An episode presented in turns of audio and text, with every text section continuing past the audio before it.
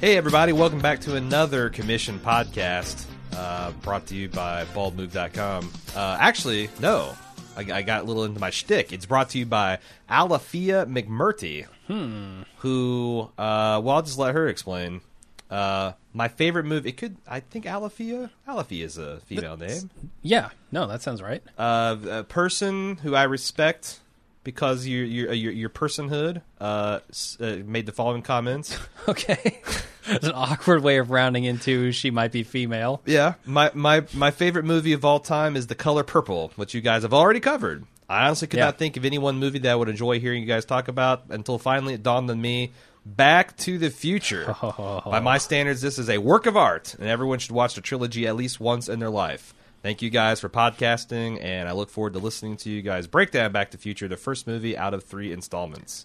A work of art, man. That's a pretty low bar to jump over. Well, for me, a work of art has a lot of connotations Yeah, beyond sure. like sure, just summer movie blockbuster, right? Like, yeah, To, to me, I go to museums to see a work of art. Sure. I, I go to like I don't David Lynch movies to see a work of art.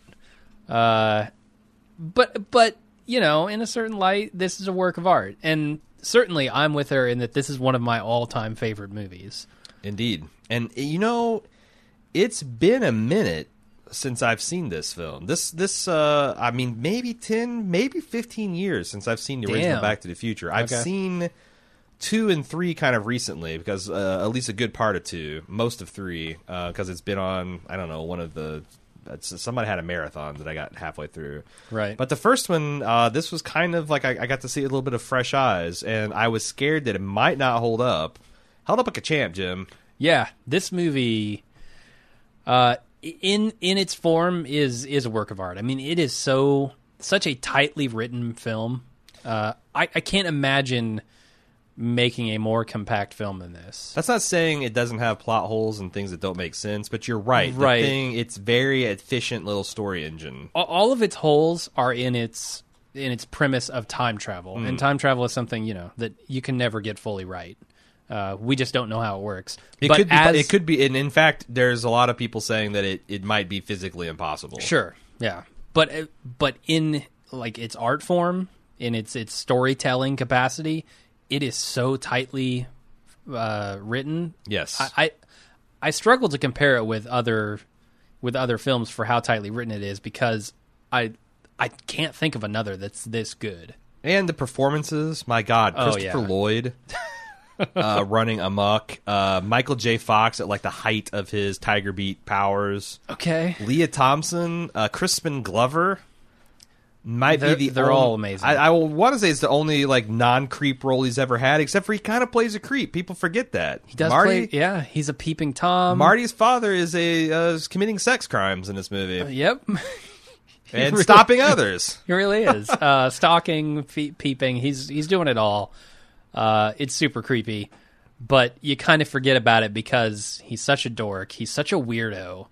Uh, and and Marty, he's Marty's father, and you're really rooting for Marty. And in as much as you want him to change the lives of his parents, uh, I th- I think you forget that Crispin Glover, in his role as George McFly, is a creep. Sure. Uh, this was directed by Robert Zemeckis. And uh, let's say this: when you have a peeping tom and a pervert as your main character's father, and and in some ways a, a partial hero of the film, Sure. you He's a need a, protagonist. biff. You need a biff in there to counteract that. To, to out, really to out biff him. just be a fucking sleazeball. I Sure. mean, this guy is. as- Aside from his looks and his mannerisms, Mm-hmm. uh, he's a rapist. Yeah. Let, let's not forget that. Attempted rapist, anyway. Sure. Do we really want to make that distinction? I don't know. Maybe. But I he- would, I he would is like an to ultimate- think that Biff, in the ultimate moment, Biff would have, would have come to the Oh, sober conclusion right. that no, I can't Right. do this. This is not. If he this is hadn't- not consistent with my biffitude. right. If he hadn't How been- far have I fa- How Knocked far have you out. fallen, Biff? He says to himself. right. Yeah. Look at your life, look at your choices. No, he's a He catches a rapist. glimpse of himself in the rearview mirror and says, Is this really who I want to be? uh, with his hair receding and all. you- No, no. he's he's a rapist. He's violent. He's st- aggressively stupid. Yeah. Yeah. Um, he's everything that you want in a. Uh, he's essentially the he's the equivalent of casting Nazis Yes, in it, the it role as takes villain. that to really outshine the creep that is George McFly. Yeah, yeah. Uh, so it's directed by Robert Zemeckis, um, who Mm-hmm. you've seen tons of his films. *Romancing the Stone* was the first one that I Haven't can seen remember it. seeing in '84. I didn't see it in '84, but I saw it later. Uh, *Back to the Future*, all the *Back to the Futures* actually. uh *Who Framed Roger Rabbit*? Uh-huh. Okay. *Death Becomes Her*. Uh, *Forrest Gump*. Uh, Okay. *Tales from the Cri- uh, Crypt*. He's, he directed *Castaway*. I did not know that. The fi- the Tom Hanks film. Yes.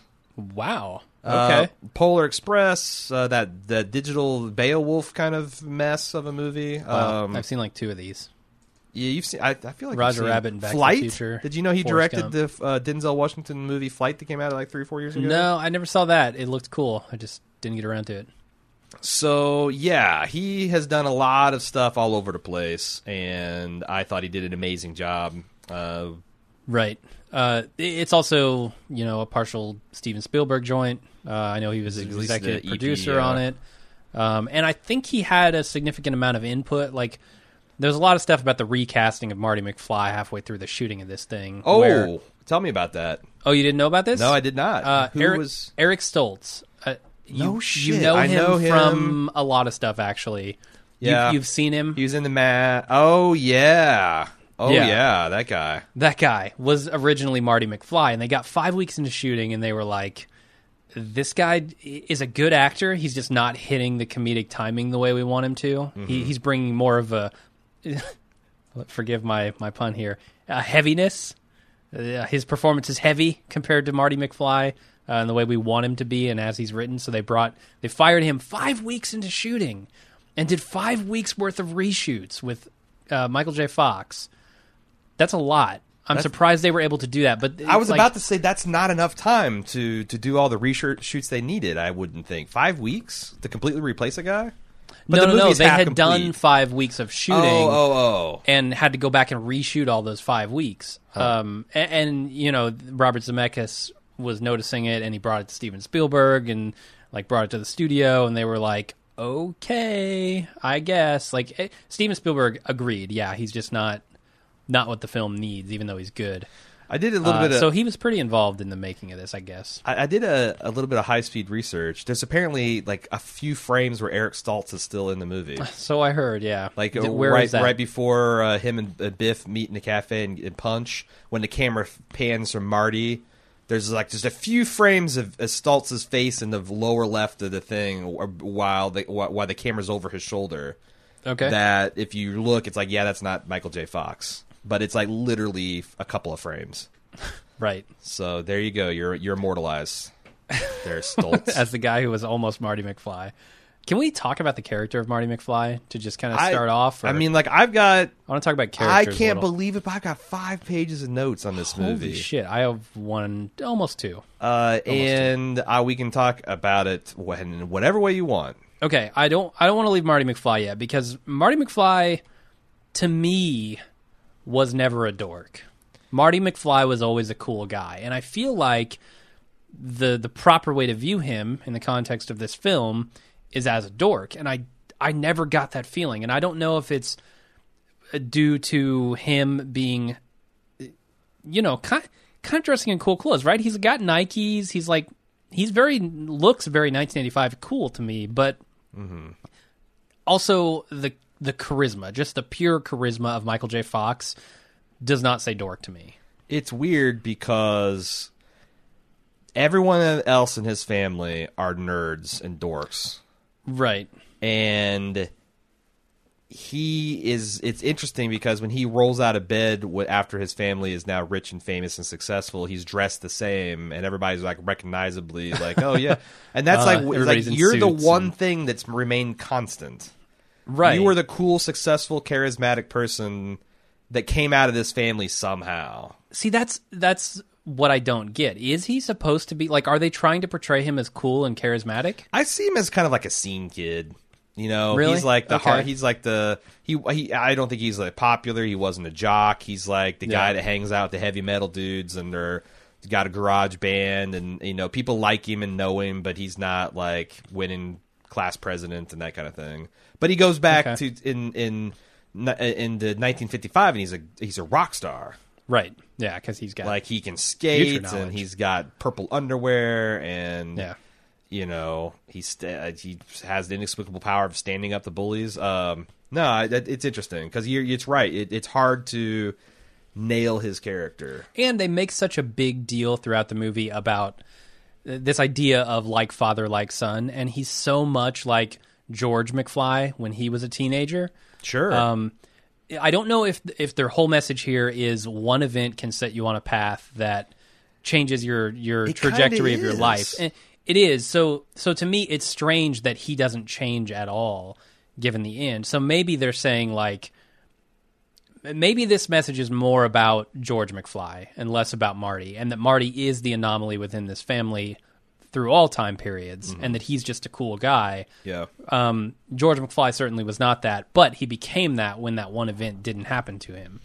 So, like, people talk about Marty McFly as if he's a dork and kind of a, a poster boy for dorks made cool, Mm-hmm. dweebs, dweebs being awesome in the 80s. I, I never felt that. Well, it could may may I suggest something controversial? Perhaps that Okay. you yourself watching this movie were a dweeb, Right. and there And I identify with Michael J. Fox and his character. so I tell I would Right. then submit to the court that uh, the character of Marty McFly is in fact a dweeb, Yes. So even though you didn't perceive him as such. That's interesting. I have that in my notes. I say maybe it's because my childhood was shaped so much by these types of movies, and I identify with the activities that Marty McFly does, and therefore I don't see him that way. It totally could be it. And maybe the people of 1985 are going, "Look at this dork. He's skateboarding. What the fuck is that?" Because Yes, that's true. In the Because that 80s, was skateboarding was sure And- fringe. and, even then, like the really cool skateboards, it's still that holds up and is neat. Yeah. Like if you imagine they make this in 2016, they're doing 380s and hot cross bun. they're doing ollies and all kinds of crazy shit. Hot right, cross I'm- I buns. threw a couple snowboard Right, and that hot- extreme Mm-hmm. skiing things in there. uh Uh-huh. I I mean, do you- it would be so kinetic it'd probably be like a off-putting. It'd be like triple X Vin Diesel bullshit.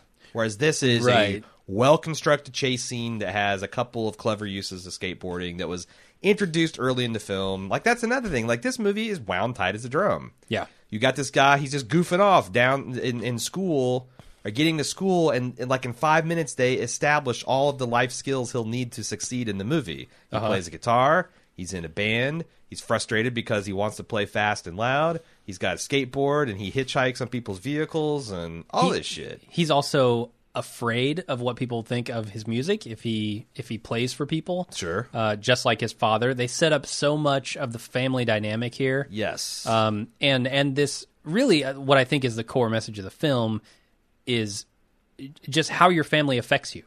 Um, Mm. I, I I think certainly it's also about confidence and and the the path not taken and stuff like that. But yeah, and how some of that stuff but is it is- almost inescapable too. right, Unless right, you the could go back and inevitability of- actually, you know, in time and fix the fatal flaw that yeah, it's like some sort of desire fantasy, like Uh-huh. uh how we wish we could change our past and make ourselves better today for it. I thought in the climax of the, or in the, I guess not the climax, in the fairly long epilogue to the movie, I found it somewhat unrealistic that so many things about Marty's life would change except for the core things. Right. Like your family is fundamentally more successful, but you have the same amount of kids. You're You living live in, the, same, house. It's yeah. got better furnishings in and the same whatnot. neighborhood. Yeah, you've got uh, you- you've got the same girlfriend Uh huh. like all those the things that turned out differently and yet only thing that's changed is literally the window dressing and the clothes that people are wearing It, is it because it would be too tragic of an end for Michael J. Fox, for Marty McFly to go back as the same character and be put into an entirely new situation? Like, can you imagine his parents being Doesn't feel sad, rich and sure. living in a different place and him still wanting a 4x4 Toyota uh-huh as his dream car? or like, what if they're rich and they're like you know what let's not have three kids let's just have two right? and he's And never lost born. A, he's lost a brother? yeah he did Like, what no. the fuck? well, i think he is the, the youngest isn't he Okay. He, he might be. I think he is, yeah. but that would be funny if like he wrote himself out of his existence by putting his parents together too well Right. I mean, obviously that can't happen, but maybe Right. like No, you're right. There could be some tragic. They didn't want more kids, and he was a mistake later on, and like Sure, they, he just doesn't have a middle brother or, or like a middle sister or something. sure.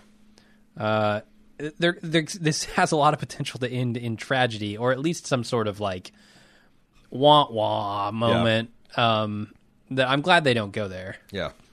but but it does also feel a little too convenient that everything is is still in place for him Yeah. so perfectly.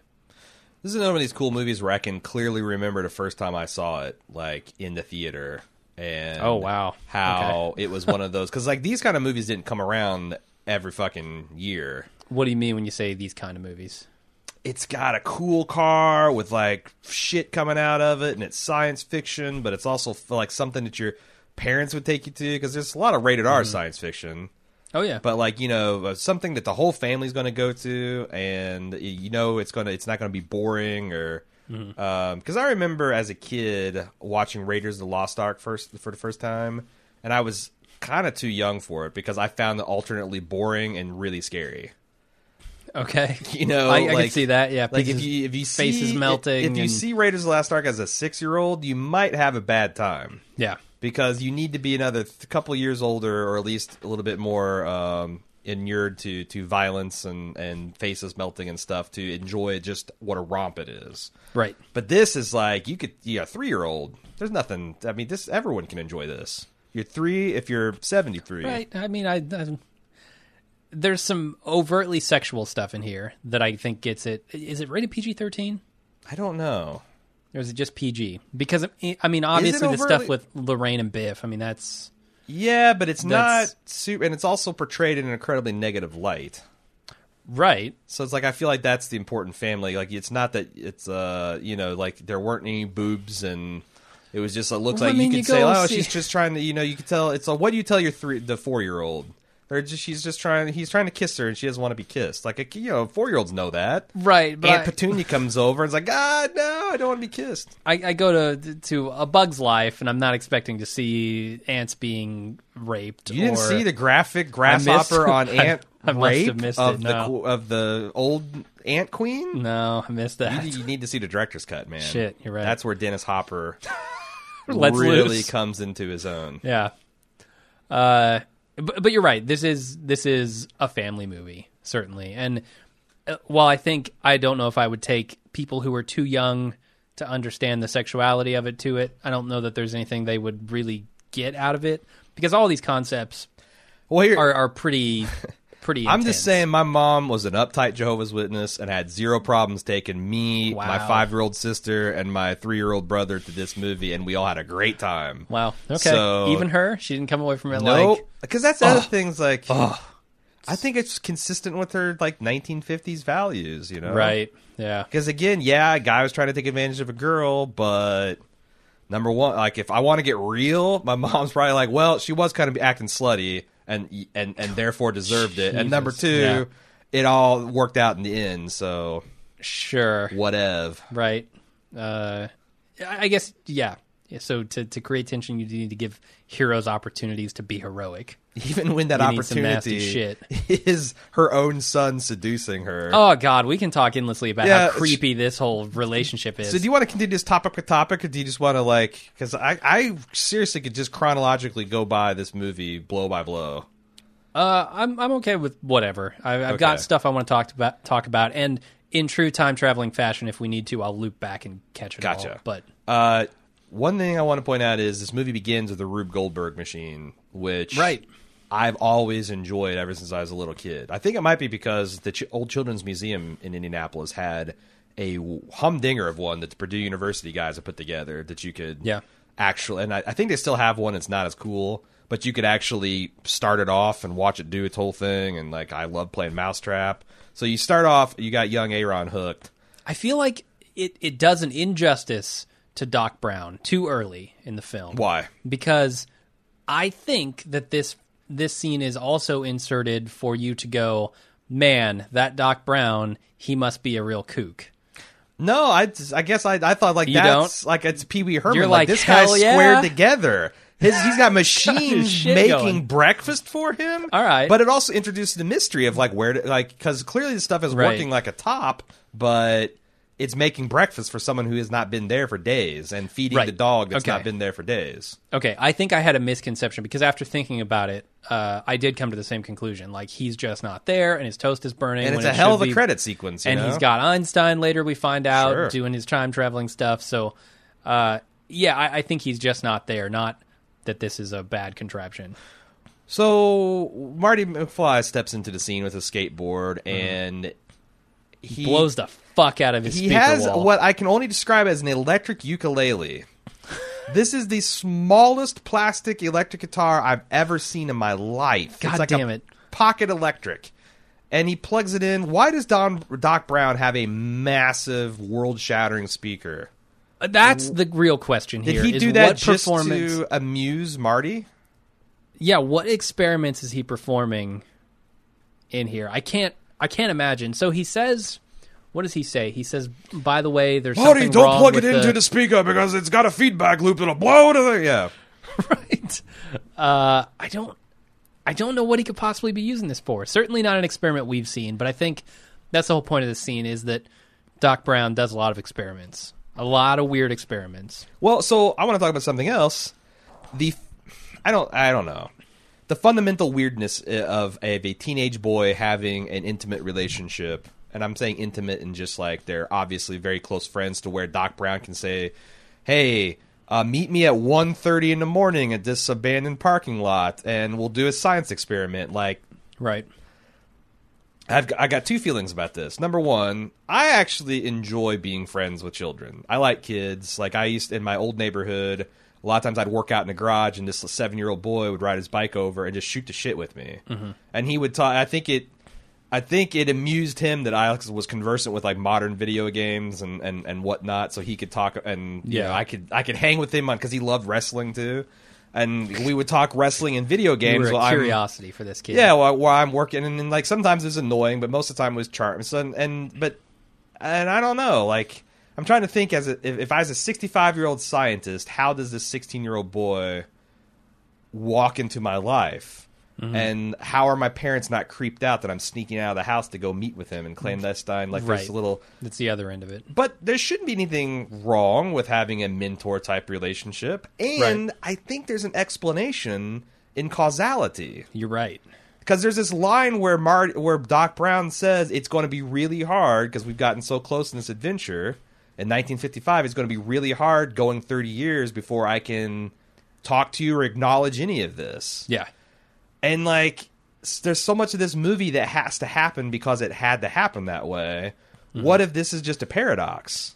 right and- Doc becomes friends with Marty because Marty went back in time and confided in him, and they had this adventure together. And now they're super. M- Doc Brown can't share any of this, but that's why he took a shine to him. It makes perfect sense. right and and we just don't see you know their reintroduction No. in the in the 80s because why would we Well, we do. we when- start we Oh, start after yeah. we we come into a, a time period where they're already they've already got reacquainted they've already talked about this like But Doc Brown can't say anything to him until he comes back from his adventure. From adventure, and that's when he was revealed that yes, in fact, I read the note. I got the bulletproof vest. wait wait wait wait wait so let's go let's rewind to the beginning of this movie Yeah. it becomes clear that Marty McFly is finding out about the time machine for the first time Sure. in this scene with the Libyans. Sure.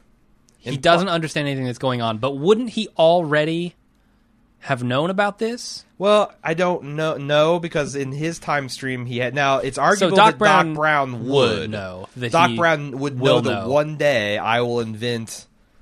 Which that's but that's the thing. Like if that's a mind fuck to think that Doc Brown knows that he's going to invent this time machine. He's just going to have to amass a Right. fortune. Like I just and I the technology pop to do a squat so. on the couch and I eat Cheetos. Right. Going like smug in the satisfaction that I will invent a time machine and then I maybe never That's get the around thing. to it fucks doing up it. the time. Yeah, yeah, but you don't know how. You just know somehow this flux capacitor is going to be key Sure. to it.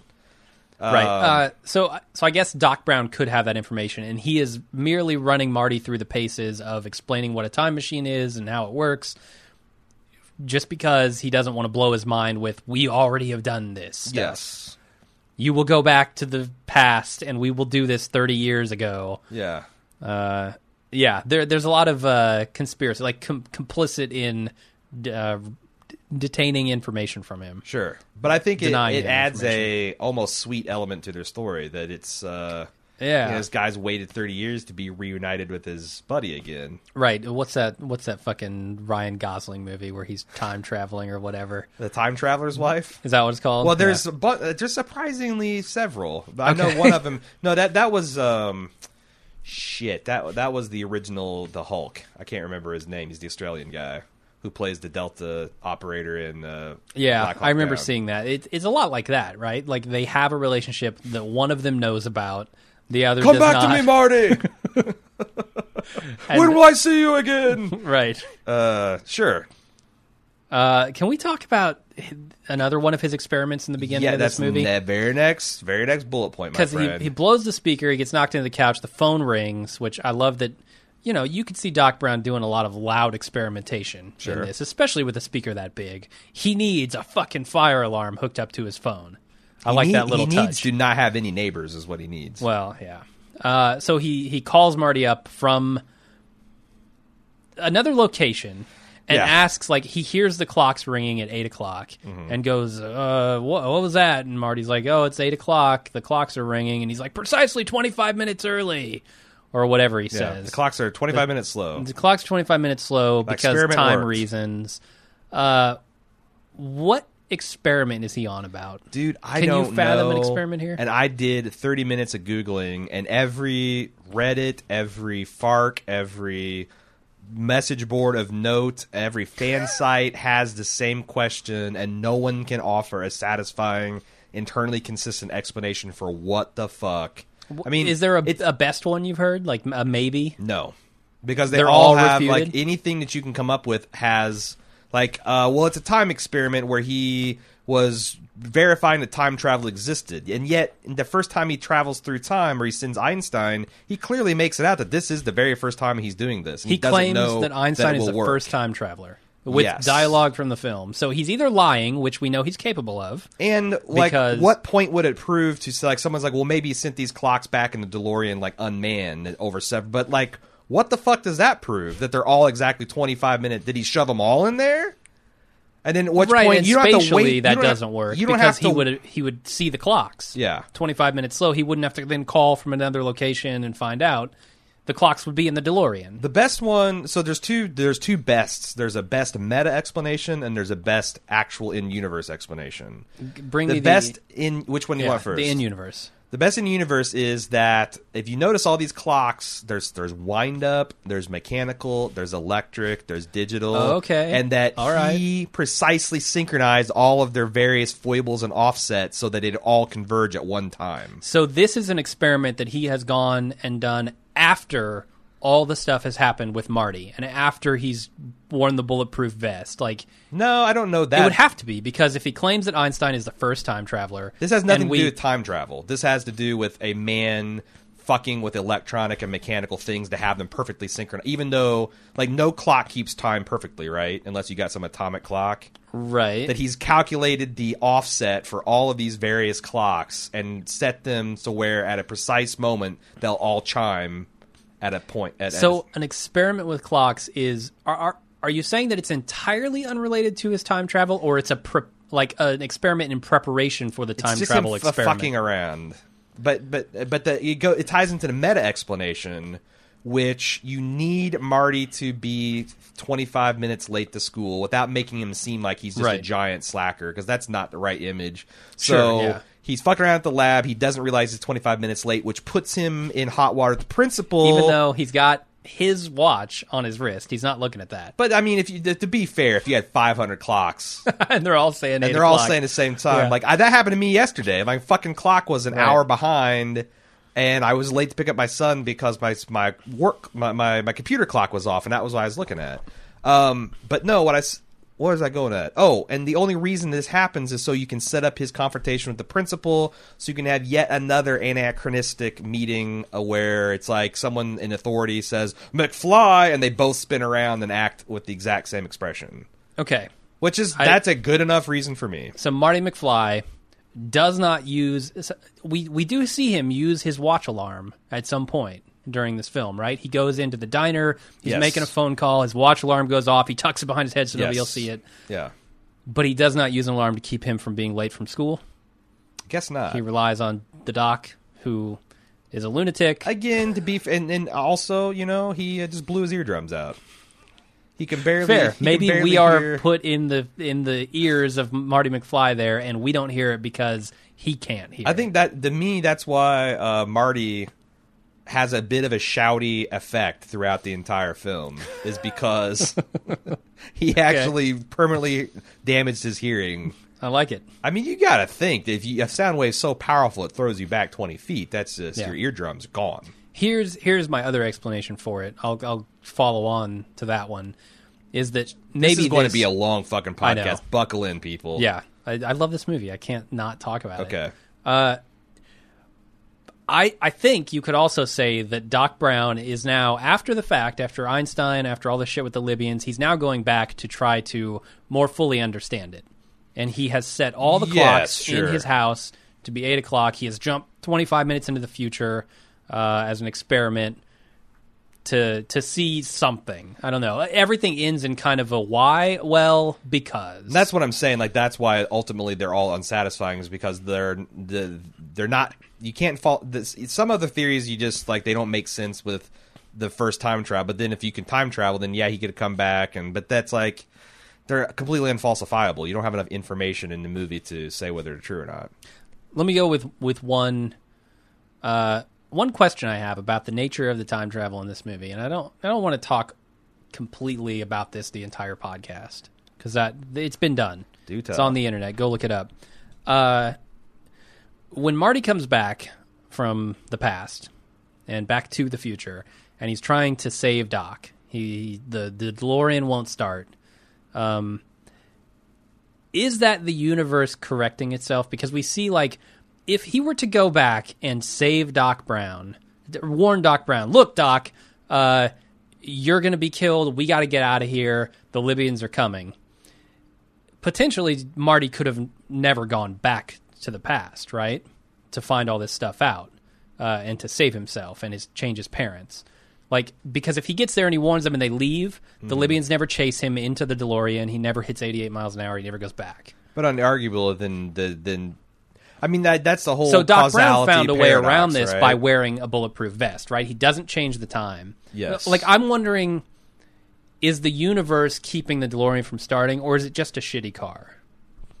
Well, that's that's a popular theory that the the the if you do if you do do time travel, that that's fundamentally impossible to affect the future because you know you you have the grandfather paradox where you accidentally fu- Right. just like this movie, you accidentally fuck up to where your parents don't meet and now you don't exist. And it almost which happens. means you weren't able to come back in time to do all the things that made that stuff to happen. Uh-huh. However, in this movie, it seems like it's more of a pop sci-fi where you Yeah. can't affect the future. You just can't alter the critical time stream that allowed you to. Um, and I don't know because I've I, Yeah. I remember reading um, Stephen Hawking's uh, Brief History of Time, isn't it? That's his name.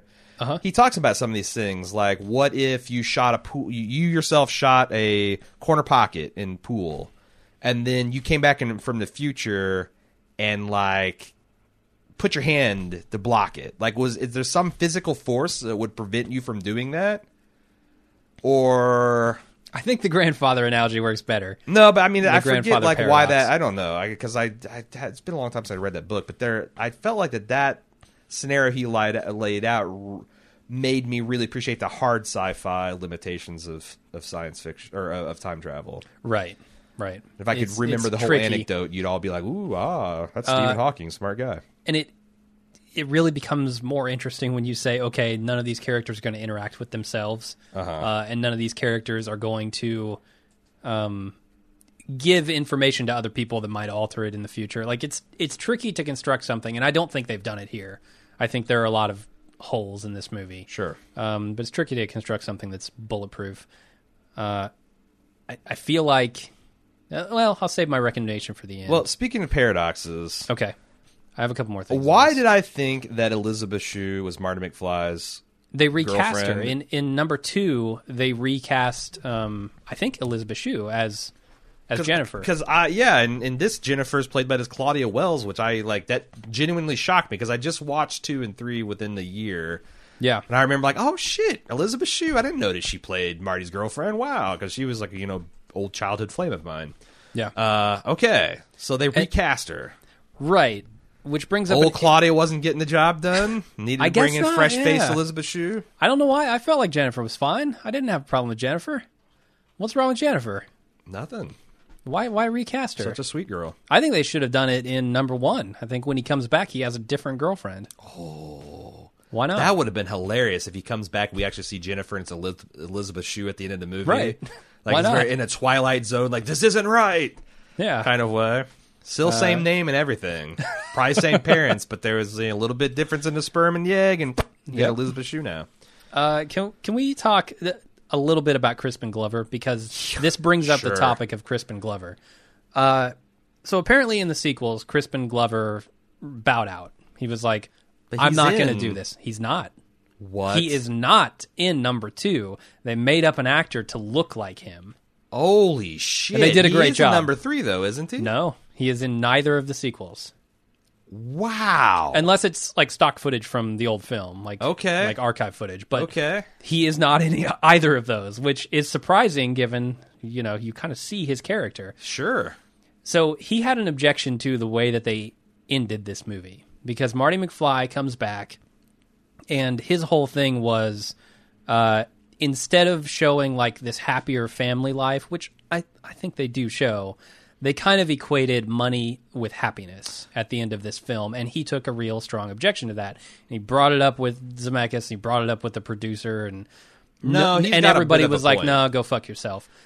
He's got a bit of a point. I, I do want to talk about this because and and even the, now that I'm thinking about it, he's also kind of morphed into the similar type of bully that Biff was. Like him and Biff With is essentially his- it's a flip-flop switched relationship. places, which is Yeah. not that's not healthy or sane. No, uh, it's it's certainly not Biff's, what I Biff's consider the toady, wholesome. and he's the the bully now. right. Uh, so I could see it from that angle. I I took a different message away from the end of this. I didn't equate money equals happiness. What I equated here was Confidence. confidence equals happiness Equals and success The equals way happiness, yeah. right, and the money is a byproduct of his newfound confidence and their newfound happiness in their family. Good it has point. nothing to do with money is the the true root of happiness here. That's a good point, and I'm uh, And I, I I'm I'm kind of back on the what the fuck. Uh, yeah, Glover. what the fuck, Glover? What's what's up with that? yeah. Uh, but yeah, apparently he took a real dislike to the end of this film. Huh. You know, he seems like a very extreme guy.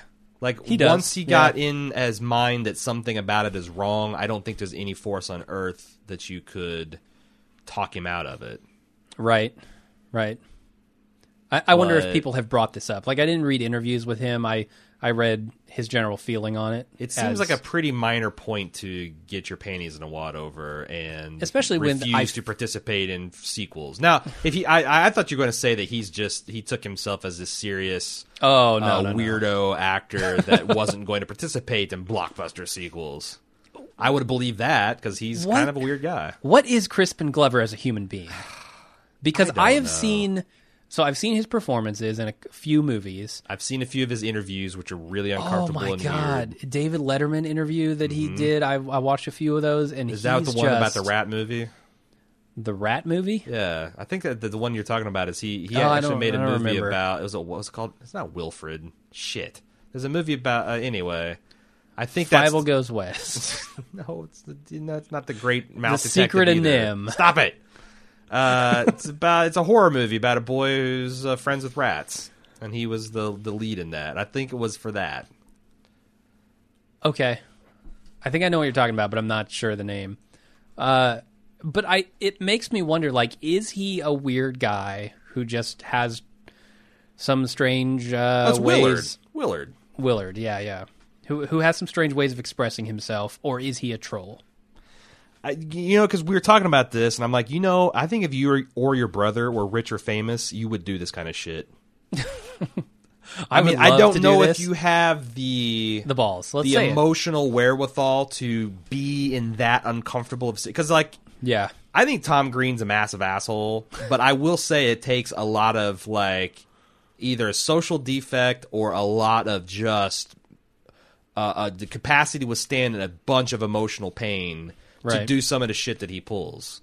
And like I said, I don't know if you guys would have that Yeah, kind of I wherewithal to wouldn't. do it, but your wouldn't. natural inclination would be to, oh, I'm on a Dave Letterman show. Mm-hmm. There's this rich and famous person. I'm doing this press junket that I probably hate. I'm just going to fuck with people.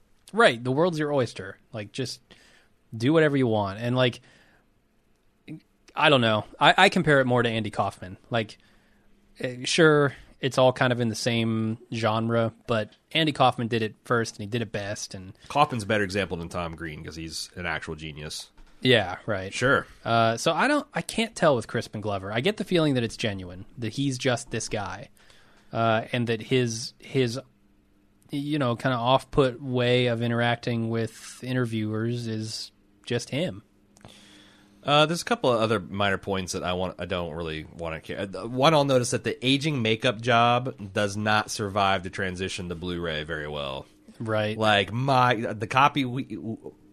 Like the principal's neck, he looks like someone like he survived someone slitting his throat. yeah. And Doc Brown With a too. with a flaming knife, like a horrific yeah, burn like and someone a took slice. a lightsaber and it didn't get all the way through. um, it and and Doc Brown's old makeup job, which Christopher Oh, yeah. Lloyd needed at the time, was He te- did. Mm-hmm. is terrible. It's like the makeup effects because they didn't expect people to be able to get that close with that kind of grain. I guess uh, don't Yeah. hold up super well. Yeah, it's Uh, amazing to me that you can look at the the film footage, like the dailies or whatever, Yeah. that come out of that, and go, it'll look good in standard. I mean, but def. that's what they do. It'll like, you- look good like, on the screen, especially on old t- television. I just They I have no banked idea on how that shit. Right, but I Yeah. have no idea how, as a director in the moment, you go, "Yep, that'll look fine."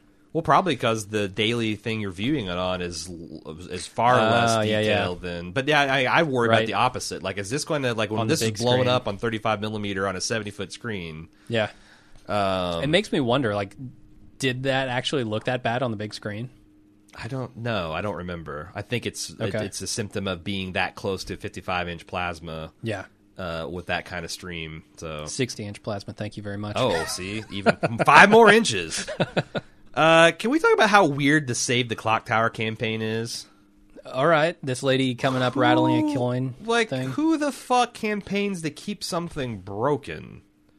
Like I mean, I guess it'd be like the Hmm. Historic, Liberty right? Bell. Like nobody Right. wants to fill in the crack on that, but I just felt like it's weird. Like your clock got straight. They're not talking about tearing it down or fundamentally changing how it's looking. They just want to get the clock to run. right, right. Uh, I don't know. I I mean, mean, obviously, it you know, needs from to a historic happen. perspective, sure. it needs to happen so that he gets the flyer Yeah. and so all that. Okay, flyer leads me somewhere else. Oh yeah, we'll, Uh, we'll get there. it- I, before You still want to? Okay. Yeah, because I want to talk about. Do you understand Marty and Jennifer's relationship? That's where I'm going. Yeah. Um Because- no, not on not in any way. it, it's it's it's both true that like you write your name and phone number on a piece of paper. That's like I first met you. That's like Goodwill Hunting. How do you like them apples? Uh-huh. And yet they're talking about tomorrow going up to the lake and spending the night and fucking.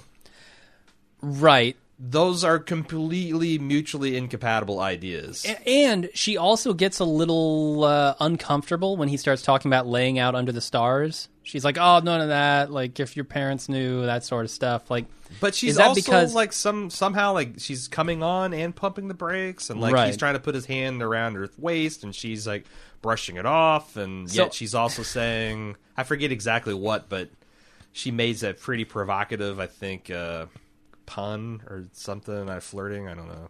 So I think there are two things going on here. I think one of them is the disapproval of their parents, uh, specifically Lorraine. Uh, Marty's mom does not They approve establish of as a their nun. relationship. Which is right, Right. which is hilarious given the context later. Uh, but I think the other thing going on here is maybe that's a number for somewhere else. Like it's not her number.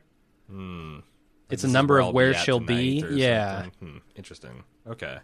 The other, or- I'll- or I'll- it's like, the other I theory don't is know. uh, Doc Brown's coming back in the DeLorean and fucking with Marty. He's changing the timeline subtly, so where she doesn't remember, remembers him, and Right. Oh, it changes several times in the conversation. Like, Uh, yeah, you could see Doc Brown meddling in the past and conversations just going bonkers, like the current timeline. So we're talking about this being a tight little film. I have a problem. W- and under what circumstances would a rich, well-off Biff borrow Marty McFly's dad's shitty car and then wreck it. Yeah.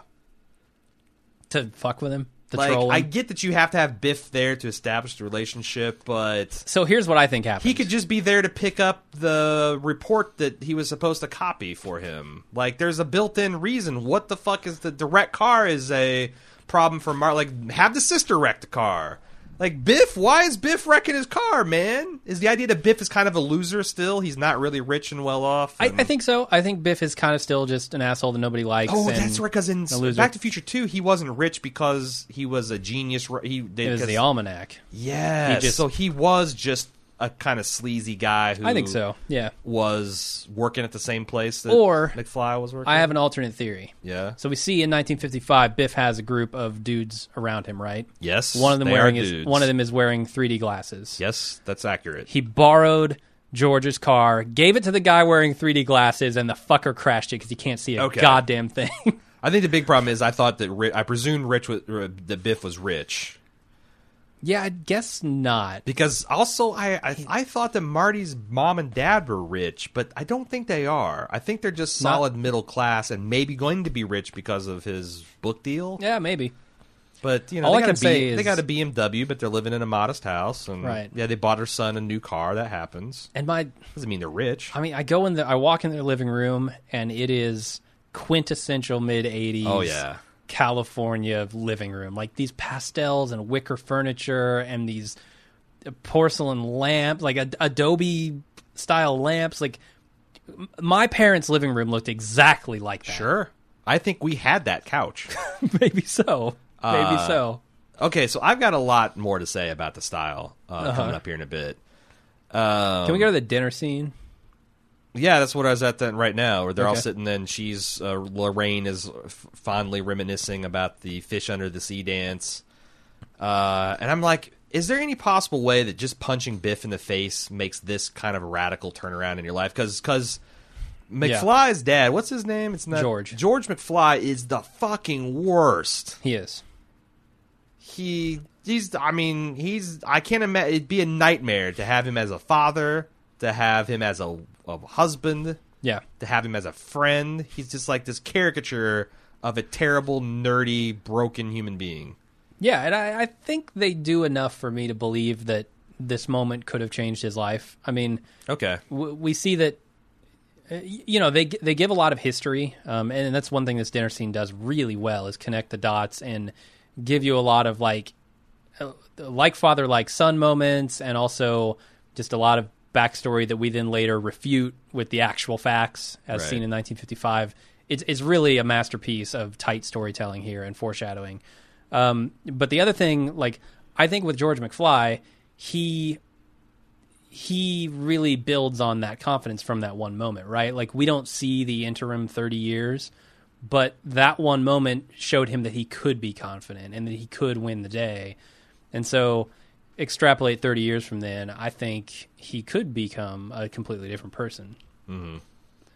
Um, a- and, they do at the dance also, they do a moment where he is kind of fitting, he's kind of settling into his newfound role as confident George McFly. Right, because he almost flip flopped. Right. The, when the Right. the redhead cut in on him. Yeah. And Marty's disappearing and laying on the ground, and George comes back in and shoves.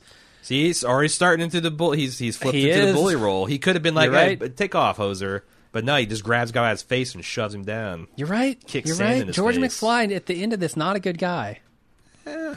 More confident, more successful, I'm not saying ni- he's a bad nicer guy. family, And but Biff is still an asshole, and so was that guy for cutting in on him. Maybe he's just dispensing rough street justice to All people right. that needs it. I could buy that. I mean, he's not an asshole for b- kicking Biff's ass in the first place. No, stop hell the no. rape for Christ's sake. Yeah. Uh, can we talk about the DeLorean? Okay. Yeah. One thing I've wondered as a man now, because I look back and I always thought the DeLorean is cool. Sure. And Doc Brown says, if you're going to build a time machine, why not do it in style? Was the DeLorean really a cool car? Or do I only think it's cool because because Doc Brown That's a I good don't is question. not a cool guy, although he does have taste good taste in cars. Uh, yeah. He His does. 1955 ride was so he but- bought it with uh, his inheritance, right?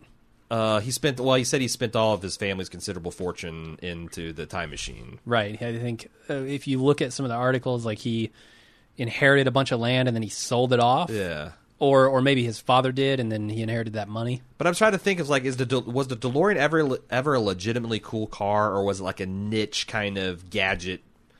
You know, like a nerd would Yeah. think it's a cool car. It's impossible for me to say. Like it was such a limited run, um, and it was, you know, uh, just so unconventional. like if it's a Ferrari or a Lamborghini, I'd be like, oh yeah, it's a cool car. They're still cool cars. But DeLorean it likes Right. defunct now. It's like And like it wasn't a hipster, that fast. a It hipster nerd car. Yeah, exactly. wasn't like a It's like supercar, a fucking Datsun, right? stainless steel Datsun, Yeah, it was made out of some cool space age material. which I give Nissan 300 Zs are fucking cool cars now. But like I, my dad had a fucking Datsun. Right. it was not a cool car.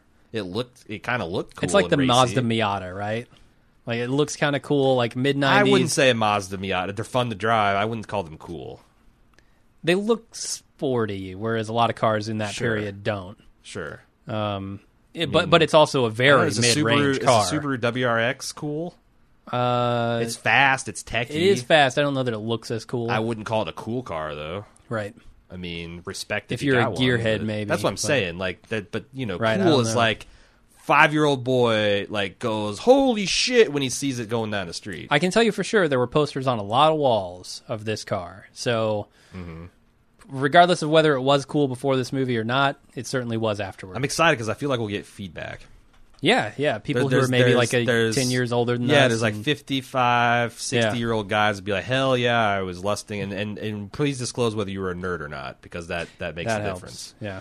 Uh, One also- thing I forgot about the dinner scene, real quick. sure.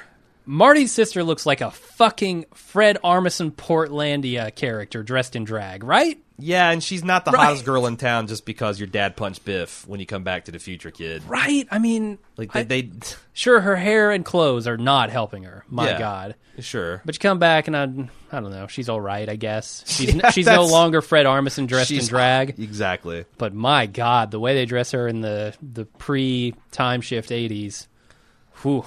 I, I got some kick out of like some of the just plot air. Like he's like, "Would you like to witness the birth of Christ?" He puts in December twenty fifth, zero zero or whatever. Right.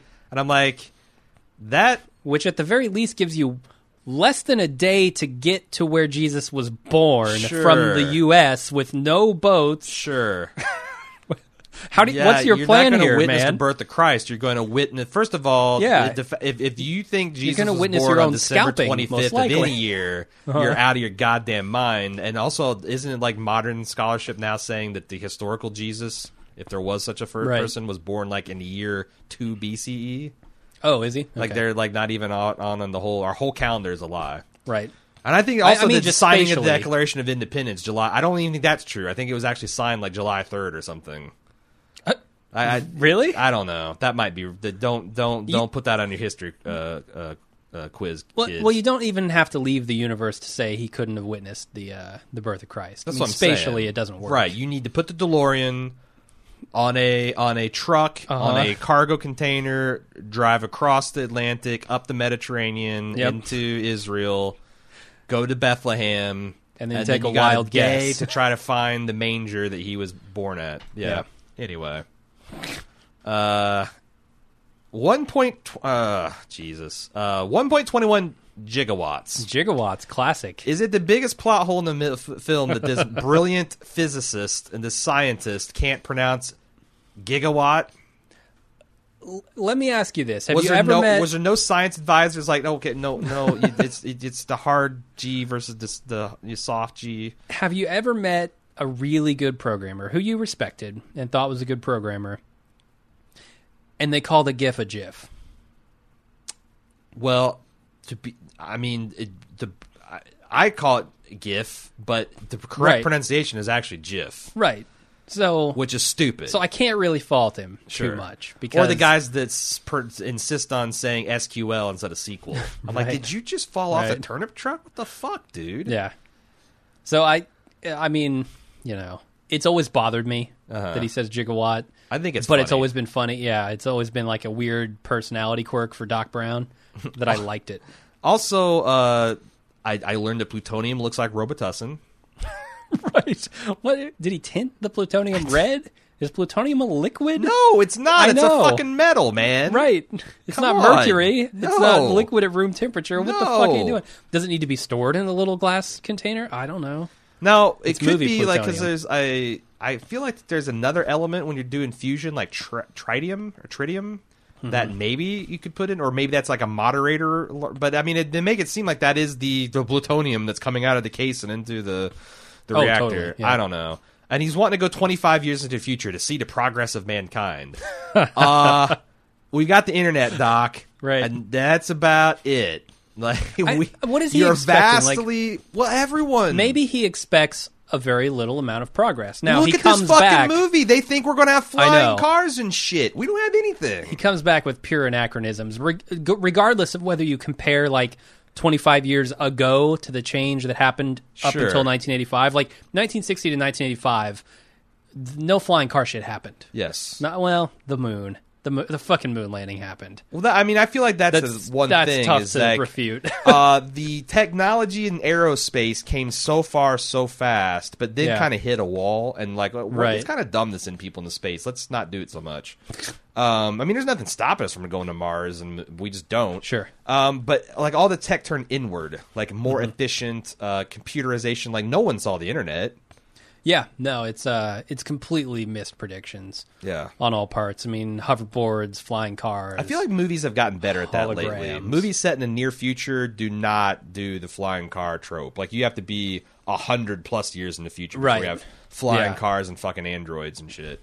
yeah. Now I would be comfortable extrapolating like a lot of robotics Uh-huh. into our future, like so, AI and stuff. Like her is a pretty good example. Like I, I think we'll get pretty close to that pretty soon, um, within maybe a twenty-five year window. Mm-hmm. Oh yeah, but, AI is going to be, and then who knows? and like self-driving cars Sure, and like all, all sure. electrics and stuff like that. But yeah, they really. So here's my question about it. I think Doc Brown's plan to only go 25 years in the future is a good one. Because what Yes. happens? uh, wh- How long into the? How far into the future do you go on your first jump into the future? That's a good. That's a good point. Because there's a lot of scary shit jumping into the future. Like Yeah. with the past, you at the very least know you're not going to spring into an uninhabitable Earth, for instance. Well, Uh, you with- don't with- because what if a what if a, the next day the Earth gets hit by a comet the size of Texas, and literally it's the surface of the Earth is now a volcanic hellscape. But if you're going into the past, it doesn't matter. Past, fine. I'm you said right, right. future. No, m- m- if I said future, I misspoke. I, I meant Oh. at least going into the past. You know, none of Yes. that is going to happen. Yes, you're right. With the future, you're right. You could jump a day into the future, and Yep. the Earth could be completely uninhabitable. You could be breathing methane. Uh, you don't fucking know. Yeah, no, I mean, like I said, I mean, nowadays it seems like it's getting less and less likely that. I mean, I used to keep me up at night the idea of something would smack us, but I feel like now we've got almost like we've we've actually got a handle on that. Enough smart people are like, oh shit, that's right, and we can just you know, and the, we've we've pretty much cataloged everything that could wipe out Earth, and if one was going to hit us, I think we could come up with a plan to to, to nudge Okay. it out of the way. Yeah, I mean that's But you know, in Doc still Brown's nuclear time, fallout. and all Doc this Brown- shit. Oh, sure. Who- I mean, who I knows can't. Who what the can- fuck? And they talk about a scary anachronism that's not. Can you believe that 30 years after the movie, uh, the fact that they're using some kind of Middle Eastern terrorist plot that's still Right. completely relevant, relevant to our world? Yeah, in this movie, it's the Libyans.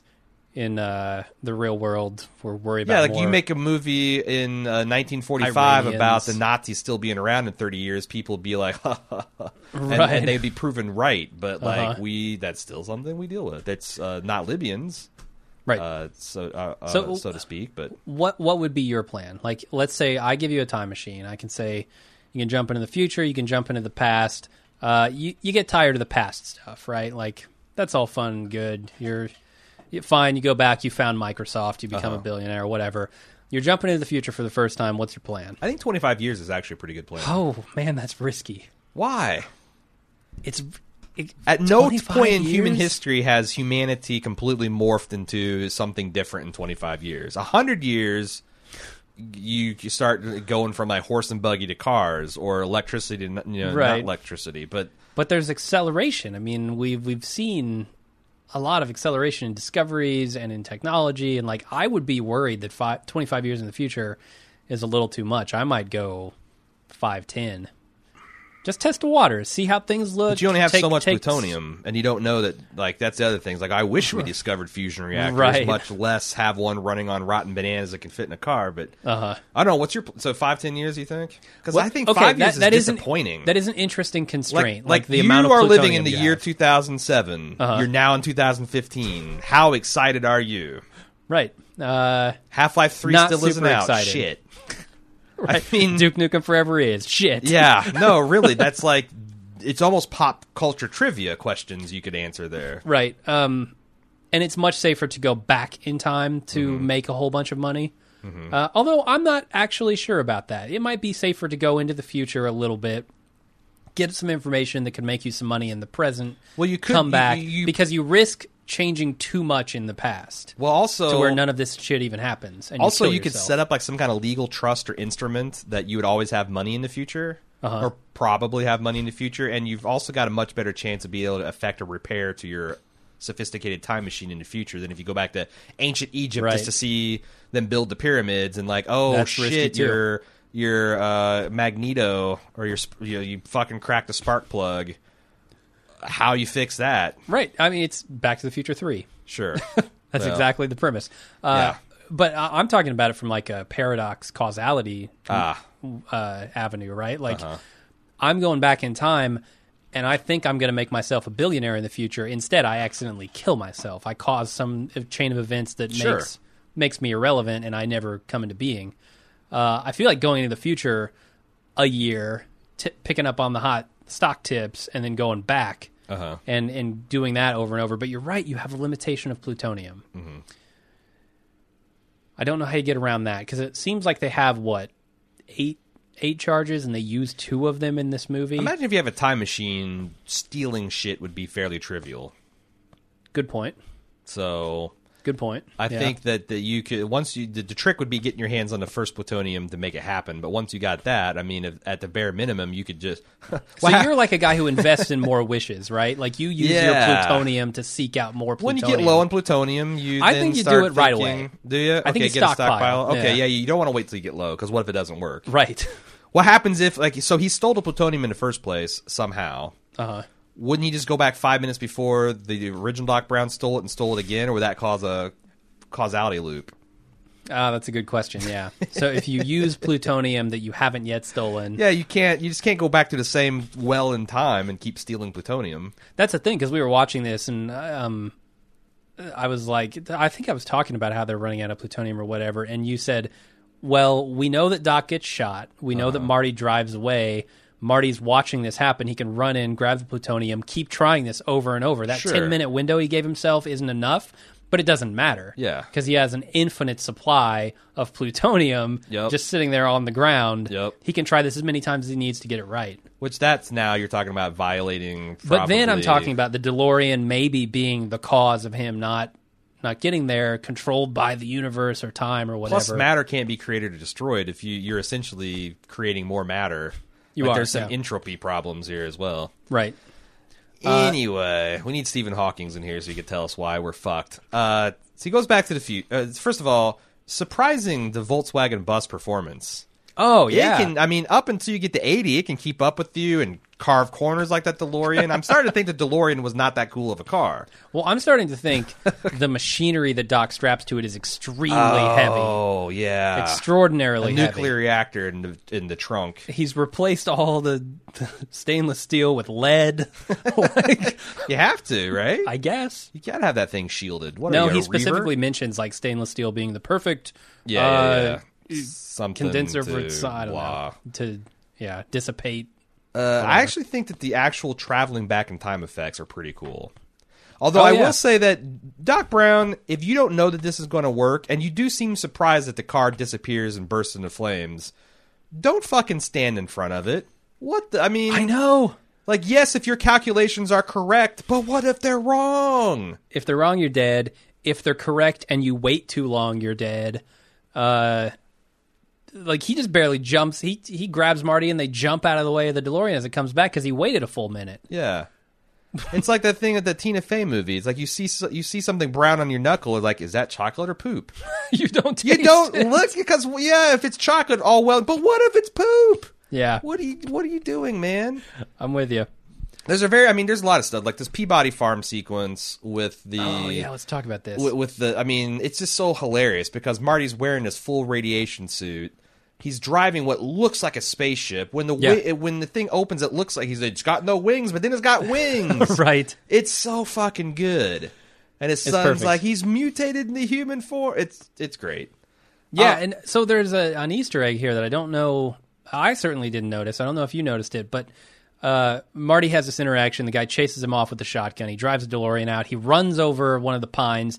This guy, he's a pine he breeder is invested in these fucking pines. Like Yeah. he's not worried about his family. He's not worried about the cows in the barn. He screams, "My pines!" as Marty runs one over. And here's the coolest thing: the the sign when he comes back from the future, it's uh, the Twin Pines Mall is Yeah, now sure. the Lone Pine Mall yes yep which is awesome. But it also tells me what the fuck is this guy's plan? If he's farming pines and he only has two pines, and he, one of them gets knocked out, he Well, that's the doesn't plant more key. pines, he says that crazy peabody was a pine tree breeder right?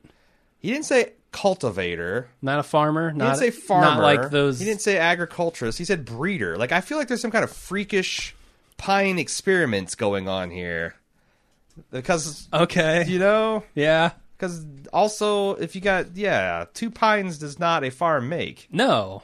And the unnatural attachment to them. I think he's fucking these Do you pines. think so? I think he so. There's some knots and there's some round. There's some smooth branches and unspeakable things are happening. uh, question: You go back to the future. Right. How Wait. long? Back you to go the through future or back past? to okay. How long does it take you to fucking? And this is my thing about zombie movies and a lot of different things. How long does it take you to just fucking accept the circumstances from which you find yourself? That's a good question. Because it's not tedious in this movie because it's mostly entertaining. But I just watched this film called Triangle. That's a horror film that deals. You should you should watch it because it's interesting. It Okay. deals with a lot of causality and l- loops that you can get stuck in and like.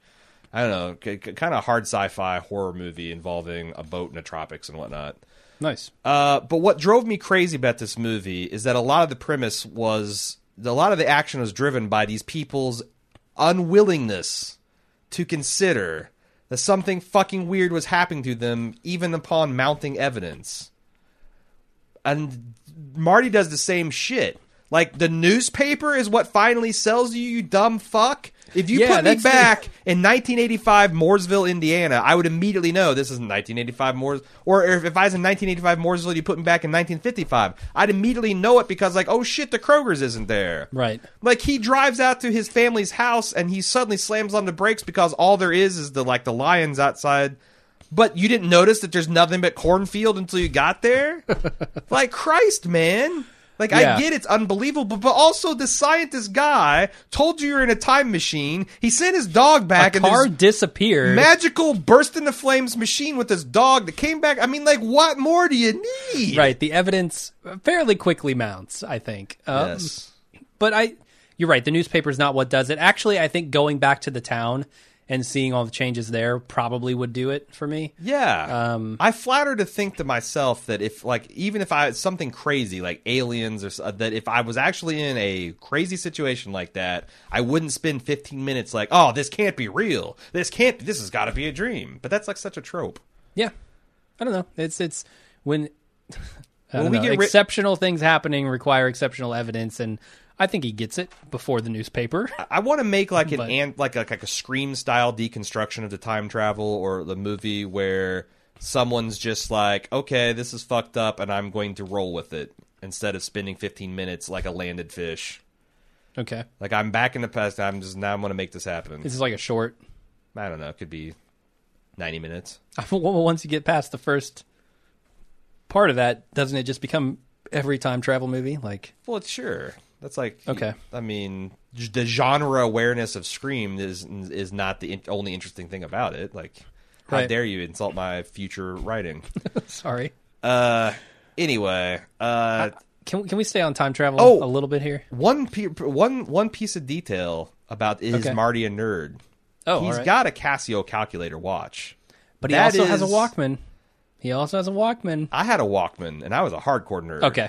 I'm telling you, Casio watch is indicator A1 that you are, in fact, a nerd. It's a calculator watch too, It's isn't it? calculator. wa- Yes, it Oh my is. god. You're Yes, right. it is. Definitive proof. Marty McFly is a dork. He was a dweeb. He was. Uh, the, the, I watched or watched. I read some discussions about this movie, and they brought up an interesting point: how this movie is kind of an amalgamation of sci-fi and every John Hughes movie you've ever Sure, seen, yeah. mixed with this family movie. Because, Yeah. like, on all levels, like John Hughes stuff, typically your parents aren't going to appreciate it, right? You're 16, you're going to see Breakfast Club. There's no parent going into that saying like rooting for the the high school kids. Mm-hmm. It's all about the kids. Ferris Bueller's Day Off, all about the kids. This movie does it all. This movie it it ropes in the nerds with the sci-fi angle. Um, it it does you know the John Hughes sci-fi or John Hughes nerd stuff, um, teenager angst sort of like I wish I could change my family type stuff. Yeah. Uh, and it also gets the family perspective, like the parents in it, because they're all looking at this going, oh, yeah, no, uh, I remember when I was a kid in the 50s, that stuff was, it was- sure, we were boozing, we were smoking, Sure. we were fucking. It's, it- Lorraine, we, we get your game here. Uh-huh. You're trying to make your kids better. We get it. Yeah. We get it. So, like, every angle it hits, which makes this, like, a true family blockbuster film. I was you, so you're talking about the like the the parents enjoying it and all this stuff. One thing I wanted to comment on is the fact that it's crazy to me that in 2016 the 1985 stuff looks way dated, but the 1955 stuff is kind of cool.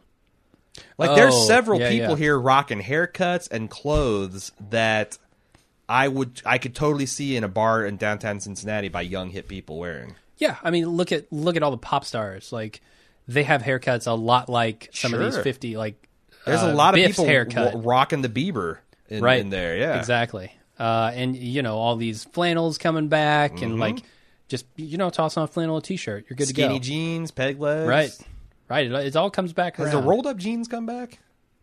I think I feel like I've seen some dudes Yeah. with some jean roll, the rolled up jeans uh, or uh, walking around. Yeah, I just think that's that's an indictment of fashion, isn't it? It's just a trick that they play on. It's just every thirty years they're going to roll out the same shit, and we're going to be like, oh, retro chic. pretty much. Yeah. I mean, and guess what? Eighties, eighties is coming up, right? Uh, yes. I we mean, should a- as be- far as we- retro we, goes, we've certainly. just yeah. I mean, although it's weird because we we went hardcore in the seventies, and then like then we come back to like super like old school cool, like the James Dean era cool. Right. Uh, maybe they maybe the eighties was just a terrible idea, and we'll just never get back around to it. I think the seventies was seventies. Seventies came back. It, it Some never, I don't elements, think right, it ever yeah. got to like the everyday wear, like the way that the 50s stuff has gotten now in the Yeah. Mm-hmm. 60s. But you know, in high fashion, definitely the 70s came out. Let's talk about The let's talk about future hot fashion. couture. What? Let's talk about what Doc Oh, for Brown Christ's comes sake. back wearing at He's the wearing end a of this movie. jacket made of condoms and.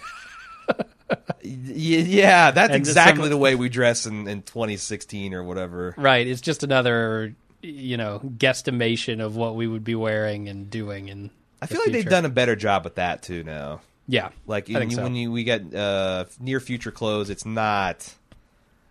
I mean, I go back to her. Her is a perfect example of that.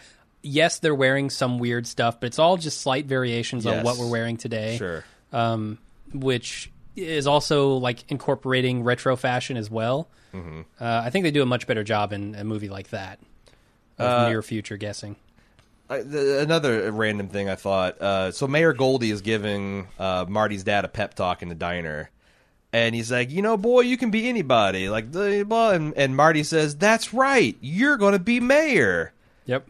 Who actually takes that as praise? Like, if someone said that to me in the middle of a pep talk, I'd turn and be like, "Hey, pal, fuck you." and you were working in a diner. I'm just trying to help nobody- this guy. Don't be making like you know. Don't be fucking making fun of me. But Right, No, he's right. like, oh yeah, I'm gonna be the mayor. Yeah, and it.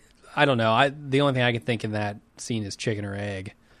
Like, did he become Mm. the mayor because Marty said it, Yet or another paradox. did he know he was the mayor because Positive he paradox. became the mayor? Yeah. That's why Doc Brown's uh, creeping up with uh, Marty because they're best friends.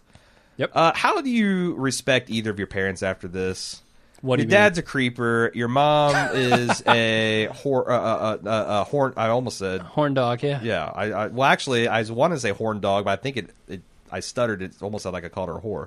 Don't Oh. want to do that. Yeah, I'm she's, not whor- gonna slut she's shame whoring Lorraine. around, Nah. drinking and smoking. She lived. We all did. Right, Um, right. Uh, Everyone how does. do you ever go back and like she's smoking, she's drinking, she's trying, and and this isn't a, a scarring experience for you as well. Uh, Like, first of all, you jump to the idea of putting your paws on your mother as a way to get your dad onto first base. What the fuck, Marty? it's creepy. Can we just talk? Let's just talk about everything, all their family? you come here and you accidentally get your mom in love with you. Okay. Instead of this convoluted Rube Goldberg mousetrap kind of fucking way to put your mo- hands on your mama's titties so that your dad can come to the rescue, why don't you just shit your pants? and and like when she's like, you just you're sitting there talking to her, you just shit your pants and didn't Every say- time you see her, if it and, doesn't uh, work the first uh, uh, time, This isn't an accident. This happens like two, three times a week. So Just your you plan know, is to Lorraine. repulse her. Yeah, That seems Yeah. like the way because she naturally Just much wants simpler. to bone your dad, or else you wouldn't be here. So just get the fuck out of the way, man. right, right. Uh, he does, Like you could, I you do could get think- a sharpie and put a fucking swastika on your head. How well do you think that would play in 1950s America? How old you would it play in the You could just 2015? act like America? you're a fascist neo, yeah, and- and like a not even neo-Nazi, just a Nazi. Right. Right. So there are much easier ways. Uh, So he would still have to go in and bat cleanup, right? Like he shits his pants. She is absolutely repulsed by the man shitting himself every time she sees him. He still has to go in and make sure that they connect. Does he? Because they did find the first time through. Right, but it was all about the car. The car hitting George meant that he spent Oh. time with her and she got to know him beyond his awkward I personality. got the idea that if George, if, if he just said, "Hey, George, you should hit on her. She's into you," I got the idea that the diner that um, if he had gone in there and said something like, uh, "I want to go to the dance with you. You're my destiny," because she said, like, "Oh, I mean, the look on her face was like, this is kind of charming." Like, I think that's all it takes. Really? See, I thought he fucked up that encounter. Oh no, it's totally. But she was still kind of. Well, that's what I mean when And I that's say the thing fucked is- up. She wasn't into it. I'd never considered Crispin Glover an attractive man. Right. But at this stage in his youth and health and glowingness in the 50s attire, it kind of was working for him. He just needs a better haircut. Don't do that crazy undercut shave thing and Sure. and maybe get a little I less disheveled. thought he was reasonably in the same way that uh, uh, what's her face is like Leah Thompson. Leah Thompson, not crazy hot, but Oh, she's pretty attractive. That's for what I'm saying. She's- 1950s. But yeah. I, that's what I'm saying. Like AC, Cre- you're not gonna ever, you know, uh, con- confuse him for like a legitimately super hot dude. But were you I- going to AC Slater territory? Is that where you were going? No, what You said AC something. AC? Gr- I don't know. God, just too, too many AC. There's AC Green. There's too many eight greens. Oh, okay. Glovers, Crispins, honey butts, bunches Right. of oats. Like So I, I read that scene as he he spectacularly failed. I mean, obviously he goes in quoting density and stuttering and stammering. Yeah. I thought the whole reason they ever got together was because of the the car. I mean, It that, is. that- that's the way they tell it in the the pre shift nineteen You're right, but I, I do think that George had asked her out because she did seem to react positively, and it was only Calvin Klein flying by on his s- uh, skateboard and just being the coolest motherfucker in town. Right. So I'm going to add to the creepiness of George McFly, both in the past and the present, Mm-hmm. uh, th- and, and the future. This fundamentally changes their relationship in a lot of different ways. Not only is he more confident, but what story do they tell their kids now about Well, how they son, met? you know Biff, my lackey, Right? He was up on your mom trying to rape her. What? He's in the driveway, Dad. Yeah. Why is it? Why are you allowing him anywhere near Mom? Yeah, I, I have a young, I have a younger daughter. Like, what? Do you leave them alone? Like, does, does- does Biff ever babysat her? So so do they tell them that? And if not, is this grab assing that they're playing in front of their kids not like a creepy reminder of the way that they met to each other? I don't know. Like Did you? he's- I don't. Did, I don't. Did your parents like? My parents weren't super affectionate. no no no. I I never like saw a lot of you Isn't know that what you would call weird? sexuality for my parents. Like I don't- I mean, I, I mean, like uh, I think it's pretty normal. I think that's a thing that parents do. no, but I'm with saying their like, kids. is it weird? because like I don't like get inappropriate, but like I'll some you know, I kiss Cecily. Sometimes I'll I'll s- give her a playful Right. slap on s- a slap on the ass when my son's in the room. Like I felt like that my parents were over on the other side, like too reserved. Like that's not a realistic view of a relationship. Yeah. I mean, I certainly I've seen my I had seen numerous occasions where my parents have kissed. Okay. but it wasn't anything like a, a grab of the ass or like anything that would say, "Hey, we fuck," like that sort of thing.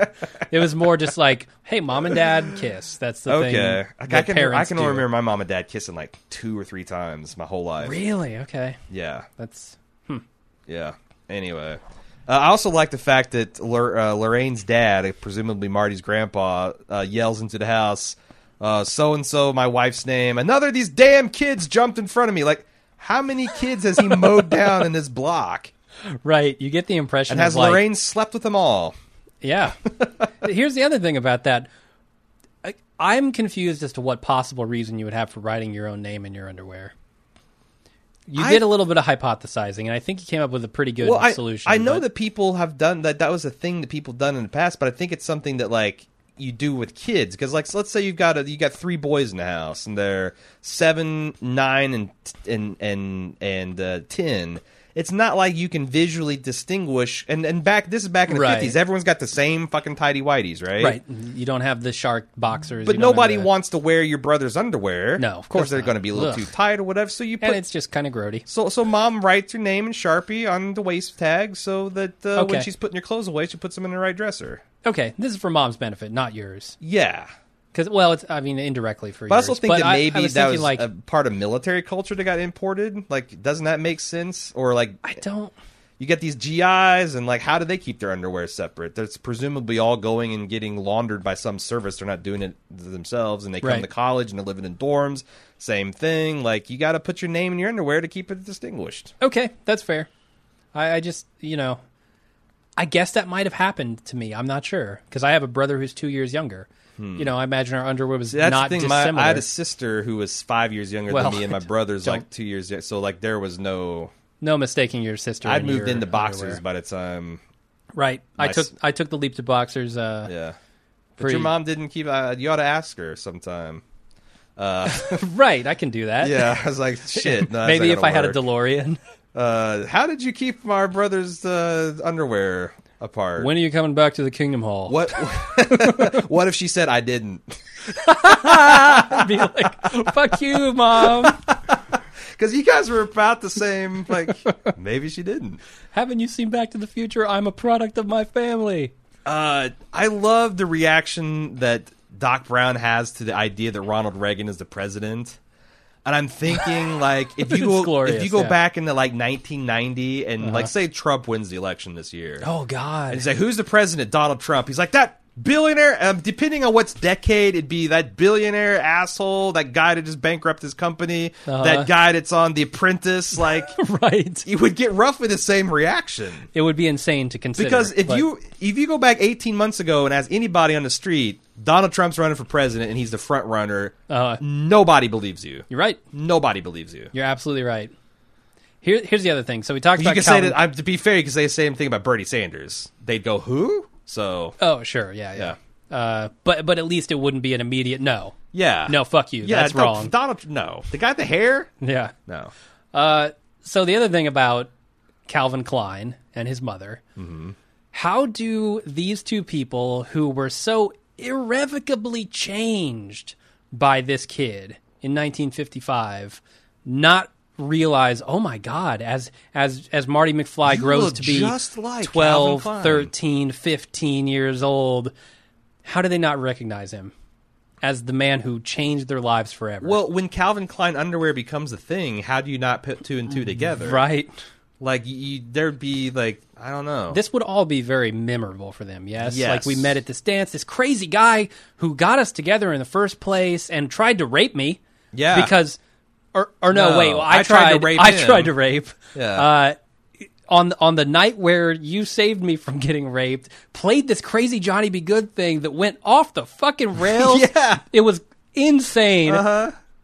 You would remember Calvin Klein. Totally, totally. So how how does does- your own how- son? Like you look just like As he ages, you would get progressively more creeped out. yeah. Yeah, I think so. I Because it's would not like remember it. Lorraine was seven; she was eighteen. Right. Like I would Right? definitely remember s- someone that I uh, tried. I don't know. Yeah, it's it's it's a little bit of a plot hole. Um, so here's where we we said this movie's so tightly plotted because like you know this whole thing you need 1.21 gigawatts. The only Right. way you can get it is from a bolt of lightning. I don't know if that's true or not, but the movie says it is. Might be. And it's like the only problem is you don't know when or where it will strike. Yeah. But Marty's got the fucking flyer that apparently has down to the second. It's perfect. Of, of when because that's the thing. This is a split fucking second operation. Yeah. And they gotta they gotta I don't I don't know that that clock has a second hand. Didn't look like it. And even if they did no, it, it doesn't have a second hand, so how do you know precisely when it struck? Like if you're just using your I can pocket only watch imagine to that it's- time it.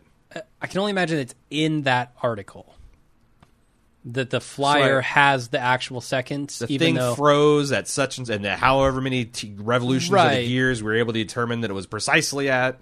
Okay. yeah, and like maybe they figured out after the fact, wrote it in the article, and now How Marty does Doc has that Brown info. know though? Well, Marty would have that flyer. Oh, I guess he would watch to see when t- the the, the minute hand well, I mean, actually they can advances. calculate seconds in 1955. Yeah, but I'm saying, how do you know that your clock is the same as the clock tower? synchronized clocks. You watch for the clock to change as soon as the hand goes.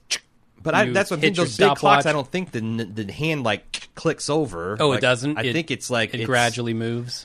Anyway, Yeah, you're you're probably right. not the biggest problem in the movie, but it's like I started thinking, like, man, how did they get this timing just so? Well, the problem there is getting the car to connect at the exact second. Yes, I mean, that's the at tricky part. 88 miles an hour. Now that's just Right. That's just an exercise in physics. But Marty has to like they should have practiced this. Now I assume it's 88 and up. Yes.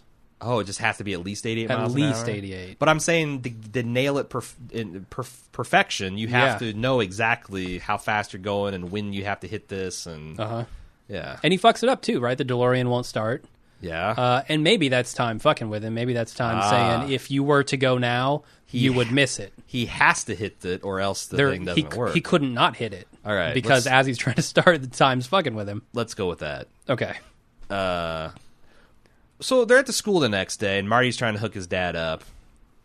Wouldn't the principal know that Marty doesn't belong in his own fucking school, 1950s America? Wouldn't this principal know? Hey, kid, who Yeah. the fuck are you?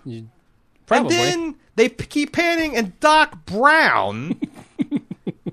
you would certainly notice the 45 year old creeper in the zoot suit and the hat and the shocking hair. Uh-huh. Like, what the hell are you doing around all these teenage girls, sir? well, you, you realize the reason they gave him the hat, right? Why? To hide his hair. Like he pulls it up. You can see the back is pulled up. But So it's all hidden under this. Does he this think hat, he's a but, teacher there? But you're right. He would know to the to the man to the person. creeping Doc Brown. Who's in No his one he's got school. such a checkered because the you know it's like you got to stop hanging around that Doc Brown. He used to molest girls in our high school. Yep. Uh, we talked about the wardrobes being dated. Uh, Van Halen music is torture. Darth Vader from the planet Vulcan. This is beautiful. I love it. My question is, you know, George and Lorraine get together, they get married. Event- e- inevitably, they're gonna have this pillow talk conversation. Is like, you know, what, what, why did you pick me? Like, with the story of us getting together, at what point do you tell your girlfriend, fiance, wife that Darth Vader from the fucking planet Vulcan threatened to melt my mind unless I manned up and asked you out? I'll, I'll tell you exactly when you do it. Okay. It's when you realize that the rough draft of your script for your uh, for your book Is autobiographical? is that story. Yes, because if you look at the cover of that book, that's exactly what it is. Uh-huh. Yeah, you're right. You're right. So I think you got to come clean at that point, right? Right. Uh, I love his you, you getting his swagger together and like Lou, give me a milk chocolate, and the thing Yeah. slides down like it's so 1950s. so stupid but cool at the It's, same time. it's what everybody thinks of the 50s. Uh, and you know we talk about everything that happens, Biff fighting, Yeah. and like the I love like there's so many cool just notes like when Biff gets up and he just keeps getting up Yeah, and then you can see Marty's head poking over his shoulders, his eyes widening. because Michael J. Fo- Like, he's Fox, scared. He's a little guy. Sure. Yeah. Um, Little and it's guy, a big damn attitude. shame what's happening. I mean, it's it's a damn shame I anyone know. gets ravaged by disease, but Right. good God, this guy's comic timing and charisma. Yeah. And he could have like a Tom Hanks. He could have been acting until he, the day he died. And it's like and, and, you know, when you say acting, not just bit roles, like leading star, man, major Yeah, star. Yeah. And I read an interview because he did this thing with um, was it was it Conan where he did the Back to the Future? Uh, one of the big, uh, maybe it's Jimmy. Uh, yeah, not When the- Fallon. but was the it when other the guy. shoes came out? No, this was just like last year when it was the 30th Yeah. anniversary or whatever. Yeah, Pe- um, Nike did the shoes. Oh, Pep- yes, yes, Pepsi yes. did the the clear. And he talked about like what it took to do five minutes worth of live television, like the regimen Yeah. he had to go on, and how much rest he had, and like, and when he's on, like he's still like you can see it, man.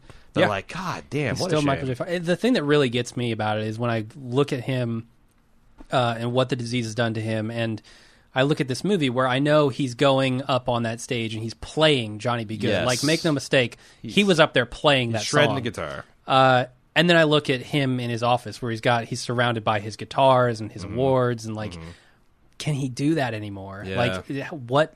I mean, that's taken everything that he loves, right? Like Yeah. his acting, his ability to play guitar, like. all I would these imagine things, it that, like, sucks. at this like point, as a guitar his- player, that really Yeah, that gets to me because like, Yeah. ugh, and it was amazing at how long he was able to work those like ticks and spasms into his kind of shtick. yeah, Like, I you go to forget what was Spin the City. Yeah, that's what I was I, gonna say, love where that show. Yeah, A lot of that performance is him managing his illness. and then even in like Scrubs, when he comes Mm-hmm. Yeah, back and he- does yeah, his yeah. guest role, and he Yeah. has to shit on the roof because he literally can't use anybody's bathroom. Yep. It's a different illness, but it's the same yeah, kind of yeah. kind of character thing. Hell of a guy. Yeah. It's a damn shame. No, it's, it's real sad. Um, and again, we talk about like you know his mom. He falls in love with her son, but to be fair, everything he does in the scene with the skateboards and he he wrecks Biff into a a, a truck full of shit, total panty dropper. You don't think about how bad an ass it is, but I mean, he's essentially inventing skateboarding. he's he's inventing skateboarding. he's He's taking down the A one bully in school. delivering justice. Yeah, and he's wearing purple underwear while he does it. Yeah, no, it's amazing. Uh, I, I I can't blame her. Uh-huh. Uh I love how the scale model of the the the clock tower like Doc Brown goes the bananas. He would He have does. invented time machine 15 years ago if he'd stopped doing scale models to this degree. And I love that he apologizes for how crude how it is. crude yes, that's the Yeah. thing that really sells the joke. But then it And, catches and then Michael on J. fire. Fox just like, it's good. yeah, yeah. and then the thing just wrecks, catches on fire, catches a whole thing of greasy rags on fire, almost burns down the garage. Yep. It's so fucking good. Like, what's the point of that? No, no real point. There was no Doc point to just it. loves. I mean, that's I Doc. know. He It's loves great. to demonstrate his ideas. It's great. He wants people to understand what he's doing. Um, there's the plot point about Doc, Doc refusing to listen about the future, Yeah, and they never really explain why he reversed his decision. At, at the end, he's like, "I just figured, ah, what the hell." I love that explanation. Like Doc's just seems like a drunk one person. night, and he's Yeah. like, "You know what? I'm curious. Maybe it'll destroy the universe, but fuck it." That feels like a real person. Feels to like a me. Doc Brown thing. Sure. Yeah, Uh, how often would bribe? Because that's Doc Brown. Eventually, a cop comes to hassle him about this experiment he's running, and he is- makes it go away by bribing the cop. Yep. How often does bribing a police officer in 1950s in small town in America work? Like, if it is five thousand dollars, maybe, but if it's a twenty dollar bill, I think this guy's like, "What do you think I am? Fuck you." yeah. or maybe I'm totally underestimating how corrupt small town American cops are. They're Well, here's the thing: how often does it have they're not to that work? kind of corrupt. H- how often does it have to work to make it worth it? Because like the one time it doesn't work, Hmm. You're in jail. You're going to jail for bribery, Sure, and also Marty's not going back to the future. right? fuck This him. may be a bad time to try it, you or also maybe he's don't- done the r- risk calculation and it works so many times out of a hundred that I he knows. don't it- know. You don't have a He takes a permit, so chance. what are you going to do? But right? uh, Bonk him over the head with a flashlight yeah, and stuff him in the DeLorean. you mentioned that. Like I, I've not ever gotten this. The fact that this guy's Marvin Berry, who's actually supposedly the cousin of Chuck Berry. Yeah, that and that invents he this in style fact, of music. I yeah, Marty totally- McFly comes back with a Chuck Berry song to teach Chuck Berry how to be Chuck Berry. It's beautiful. It's a lot of Chuck Berry. And I I love this scene. It doesn't serve any purpose in the film whatsoever. Um, all it does is literally just it's a, it's a musical number. No, right? it's a payoff to his I'm afraid to perform in front of people. Like his his father Okay, his all right. dealing with his father has given him the confidence that his father didn't lack. It's That's like, fair, It's yeah. So it's I mean, yeah. I mean, that's like saying that the him fucking around in, s- in the town, s- bumming rides, hitchhiking rides on a skateboard is was no purpose. Not set up the next scene. Right. I guess it does do that. Uh, I never never put two and two together on that one. But I love that scene. I Well, mean, I missed Mar- Marvin Berry, so it's just uh, as a guy who likes to play guitar, wouldn't call myself a guitarist, but that scene's awesome. I liked also like because I was sitting there the whole. I didn't remember how like when the rain really started putting like she jumped on top of Michael J. Fox or uh, Ca- Calvin Klein. I'm like fuck because I forgot exactly it was like this Biff just come, but she like stops and says it's like kissing my brother. I thought that was kind of cool. Yeah. There's some weird time thing going on here. Or just like if you Like there's so not a connection between them that or the different kind of connection right. because I don't know. It's, uh, I've I've read all these weird twin things where like there's this particular type of effect where if you not if you're not even related to someone, like say you and a girl are raised together from the age of one, you will find yourselves repulsive, regardless of how attractive, because that's like something that's essentially uh, a discouragement from inbreeding, from incest. It's like a built-in Okay. evolutionary thing. Um, but if you take twins and separate them, and they just meet as adults without knowing that they're brothers and sisters, apparently they find each other crazy attractive because the other overriding Huh. thing is you like things that are similar to yourself. Sure. Yeah. Like f- presumably, the female version of you would be the hottest thing ever to you. Makes sense. I don't see. I it, would but- prefer it without the beard, but well, that, Whatever. You know, you can be a feminine, feminist, and and or you can be feminine and rock a beard. can you? I think I've never seen uh, I a, don't know. a feminine beard Is that sporter. one the, the the Muslim girl that was doing it? A few, or maybe she's Indian. I don't I know. have no idea. Uh, the her boyfriend was super into it. Maybe it's because she looks just like him, only with boobs. I would say you could be female, maybe not feminine with a beard. okay, I mean, that's not a feminine quality, yes? I'm just not going to walk into that landmine. okay, I'm intentionally tiptoeing, and you're just like fucking going for it. All I'm right. going to plow ahead like Biff. you know, I'm getting all the signs that I shouldn't. I'm going to keep going. And there's a lot of like uh, the movie's surprisingly not offits- uh, offensive. Yeah, it's a little too pop poppy, a little too bubblegummy to be that offensive. But what I'm saying is like you know like the fact that uh, they show Biff and his crew being racist and right. like the and the diner the- and owner the- being uh, racist and all sorts of Yeah, shit. but he that dude becomes the mayor, and this these Right. dudes are famous musicians, and they're going to beat the shit out of these Peckerwoods. Like, I felt like that there's a little bit. It's you kind of didn't, a you didn't think like black dope smoking musician was a, a little too much of a stereotype. I don't know because like if I if I see any musician, if, They're if probably you're playing smoking if dope, you're yeah. playing a, ba- a bar band, you're smoking dope, Right. Like you might be the one guy that's straight edging it, but you are the you are the exception. Black, white, Indian, I- Chinese, I don't give a shit. If you're playing in a bar band, That's you're fair. probably smoking dope.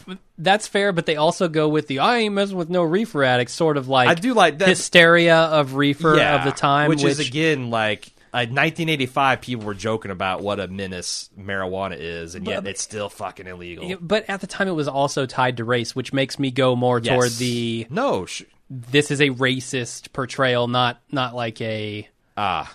not like oh it's just musicians smoking reefer. See, uh, if you take it a step further, you realize that, uh, like many things, the anti-drug laws were mostly racist, in Right. The way they were constructed, Yeah, totally. You know, Uh, Uh-huh. that's why alcohol's okay because white people like that. Tobacco's okay. And now opium, white no, people start- opium's what those Chinese people are smoking on the rail, and and uh, marijuana's what those uh, Mexicans are bringing. Nah, yeah, and now that white people have started to like weed, that's guess Here we what? come. It's coming back Legalization, around. baby. I don't know if it's going to be now or 16 years in the future, but it's coming. it sucks. It's bullshit. It's real. What are you going to say? Yeah. read read Freakonomics, people. Uh, so uh, and uh, also let's go back to that. There's there's a Okay. there's a lot of the past isn't quite what you thought it was, sort of things. Oh, and yeah. like like hazy uh, rose colored views of the past. yeah, like everyone says in the 1950s, those were the good old days, right? Right, right. And your parents are never quite as innocent as they claim and Sure. like every generation is basically the same in these in these sort of basics terms, right? Mm-hmm. Like everybody's horny, everybody rebels, everybody like, Teenagers are teenagers. Right. It's just a period of your life, not a period in history. And Mm-hmm. it's like that is all over this movie. Yep. And and and I'm not sure what it's trying to say about like whether or not you as a parent should cover that up. Like I don't think it's is that it no smart. is it right, right. I'm you're reading free too to much read- into no, it. no, God please, damn it. Please, please read too much into it. Right. Uh I don't know. Uh, What do you think the movie so aside from I guess what you think the movie is actually saying, do do you think there's a message in there? Do cuz I they don't play around know, with man, a lot because with that there's- idea. There's these things that plug into like, like did Goonies set out to be this classic coming of age film, uh, tale, or was it just like don't know. it, it just this romp adventure that they thought would be entertaining to kids, and it just happened to uh, hit upon his magic formula? Yeah. like some of these things, like uh, the things you're talking about, I feel like are emergent qualities of the filmmaking process, Uh-huh. not necessarily things that they baked into the the movie. Yeah, it's interesting because I, I do feel like with this movie being so tightly scripted, um, and and it and it being obvious in its scripting, Mm-hmm. Yeah. um, after the fact, I feel like that is kind of baked into this movie in a But uh, lot then of ways. again, emergent properties are the inherently in any kind of complicated uh, system, and this movie, as you say, is tightly plotted and it's got a lot going on. So Yeah, I just I feel like i- if you look at Office Space, right? That's a movie that I don't feel like was crafted specifically to appeal to a generation of you know disenfranchised employees, right? Uh Uh-huh. huh. It turned out to be that, and that's just because that's how Mike Judge felt. yeah, Uh, he set out to make a movie that reflected his experience with office Sure. work, and boom, that's what you get okay, and then the public latched onto it. Whereas I feel like when I look at Spielberg's work, his stuff is always so tightly crafted uh, and so obviously crafted, and not in a bad way. Just you can see the maker at work there. That I, I don't know if I ascribe it to just chance. I, I feel like there's more at play there with a Steven Spielberg guy. okay. But that's just how I view it. Uh, so Michael J. Fox's photograph is disappearing, and there's a terribly composited photo of his hand disappearing as he's trying to play Oh guitar. God, it's a nightmare. He yeah. disappears. What the fuck happens? Does the guitar literally like clatter to the f- floor and people are like, what the fuck? A man just disappeared. or di- or are they like, what the fuck? A man is dead on the floor here. Like, does he Or- die? Or does it is it something like where the time just fixes itself, where like he never existed and the Hmm. guy didn't injure his hand because he wasn't and he just instantly, you know, starts playing I mean I don't It know doesn't seem like time will work that way. It doesn't seem like time is self correcting here, right? Yeah. Al- although maybe it is to a degree. Maybe it's more difficult. So that's interesting. Like Marty McFly goes back to the past and he accidentally gets hit by this car, which causes this chain of events in which his parents may never exist. right. That's accidental and it is a major shift in the timeline, Mm-hmm. right? All of his best efforts are just barely at the end of the day able to scrape by a victory for his desired timeline. Mm-hmm. Is- it- does it say anything about how difficult it is to direct time, like Hmm. direct a stream of events versus happenstance just totally fucking things over? Well it makes me think of like is if- time let's say- actively working against him and is he resisting it or is it Well, I don't know because I'm like, I- anthropomorphizing this is- time a this little is, bit, Yeah, but- this is making me think of uh, like let's say Marty misses his because he he kind of fucks around. He plays this song and he shouldn't. You're right. then Doc says you're late, and not only did he do that, but he s- he changed his clothes because I'm not going back in that zoot suit. Like, You're right, yeah, So let's yeah. Uh-huh. say he misses his boat. He's got this picture of himself, and he's living his life in 1955's America. And let's say that uh, George pisses Lorraine off one night, like you do. Mm-hmm. Does he start disappearing again? Like does, does like w- does he only solidify Right. when he puts the P in the V for the third time and makes Marty McFly? Like It's a good question. you know what So I'm saying? Like every time their, their relationship takes a bad turn, does he start? Oh God, gotta go get my old man a pep talk. Like, right, there's some like degree Yeah. of fucked that the timeline Sure. is that he directly feels. And, Yeah. and it, it implies that he has set in motion a timeline that is absolutely perfect, right? That that they never argue, that they never have a yes, fight, This is like, a, yeah, which again would have made a lot of different that they changes. don't split up in the future before he's born. Like Yeah, you don't. They, maybe they didn't. They didn't travel. They didn't go to different states. Like, Yep. this prosperity and confidence only resulted in slightly better furniture and clothes right. and cars. yeah, it's interesting. And a better town too. Like I, I think his town is not nearly as shitty, yes? When he comes back to it. Yeah, because I feel like that. Like f- uh, the clock tower is spared. Yeah. Yes, it was. Uh, no, it wasn't.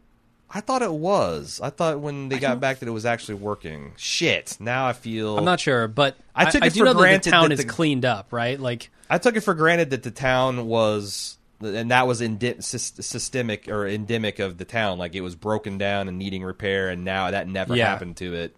Uh, but I could be wrong. but it I does could be get struck reading all by that stuff lightning, in. right? They just don't repair it. Yes, because Um, they didn't and so have maybe in the money, future and they maybe do. that depressed the town, and who knows the fuck. You know what? right and how like i wonder so we talked about um, while we were watching this like what does george mcfly do for a living this is his first book he clearly didn't make his money off of book deals right maybe he made it off of writing short stories or some other like screenwriting and this is his first quote unquote novel Yeah. is is he some bigwig in the town? Because apparently Marty's actions have changed not only his family but the town as a whole.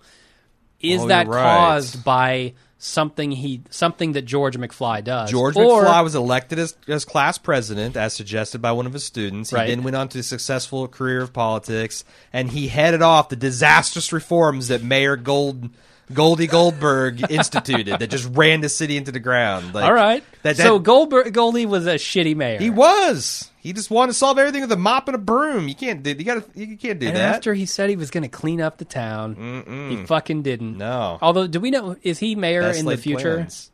Uh, in the the, the No, I shifted version I have of, no of idea. the present? I don't know that they ever. uh, Okay. That, that it was was. it's probably on a sign somewhere. I was gonna say or it might be flyer. a reelect. Yeah.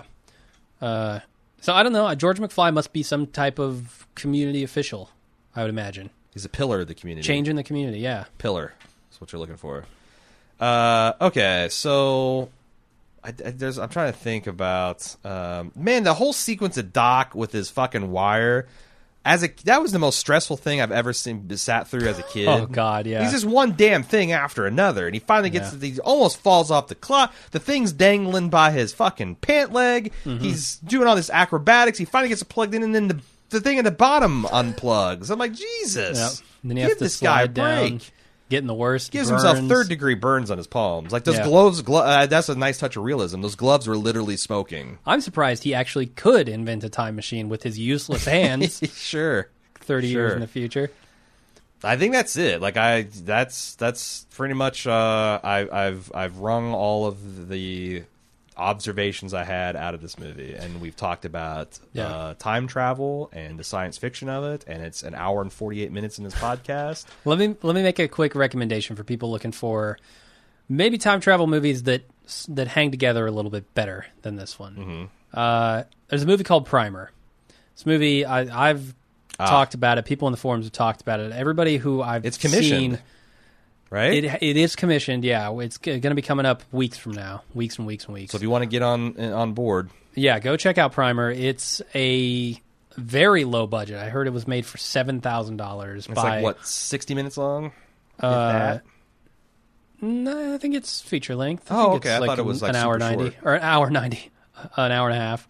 um, but but that hangs together much better. They try to be consistent with the changes that time travel would make and the methods of time travel. They they have basically one big sort of uh, hand wavy moment, and then the rest of it kind of follows. I think it's extremely complex and it's very hard to follow. But if you watch it a bunch of times, it seems like it all hangs together. I recommend it strongly. Primer. It's a great movie.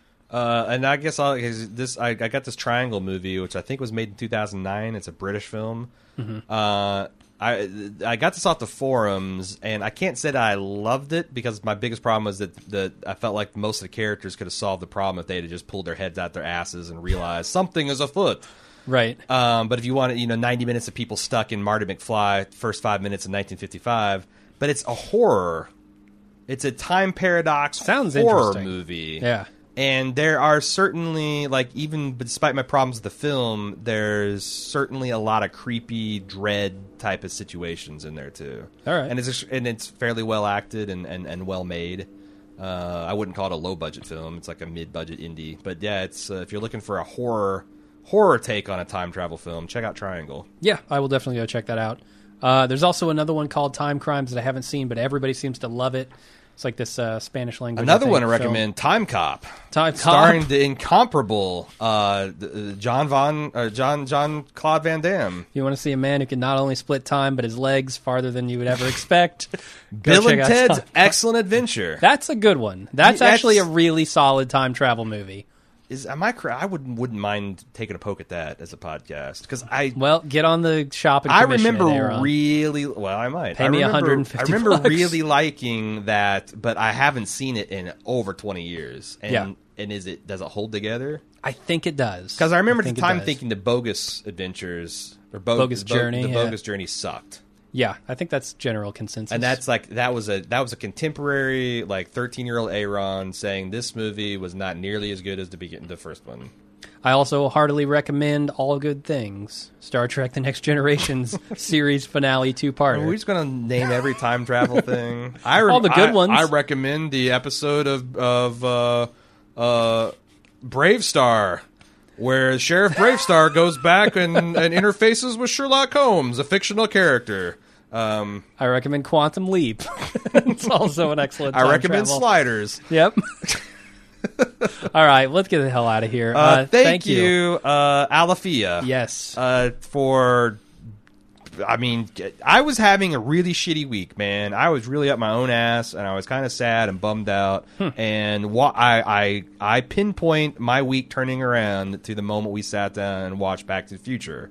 it's a great movie. So I feel like I probably owe you money, but I, and, but uh, you're not getting any out of me. Uh, I appreciate. I thank you for commissioning this. It's a great idea.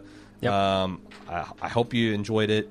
If you would like to commission your own podcast and have us talk about your favorite movie, uh, good, bad, or ugly, you can go to baldmove.com slash shop and click on the big uh, cinema wheel film roll looking thing. And there's a bunch of community selections where you can pool your money with other Bald Move fans to get uh, some popular projects done.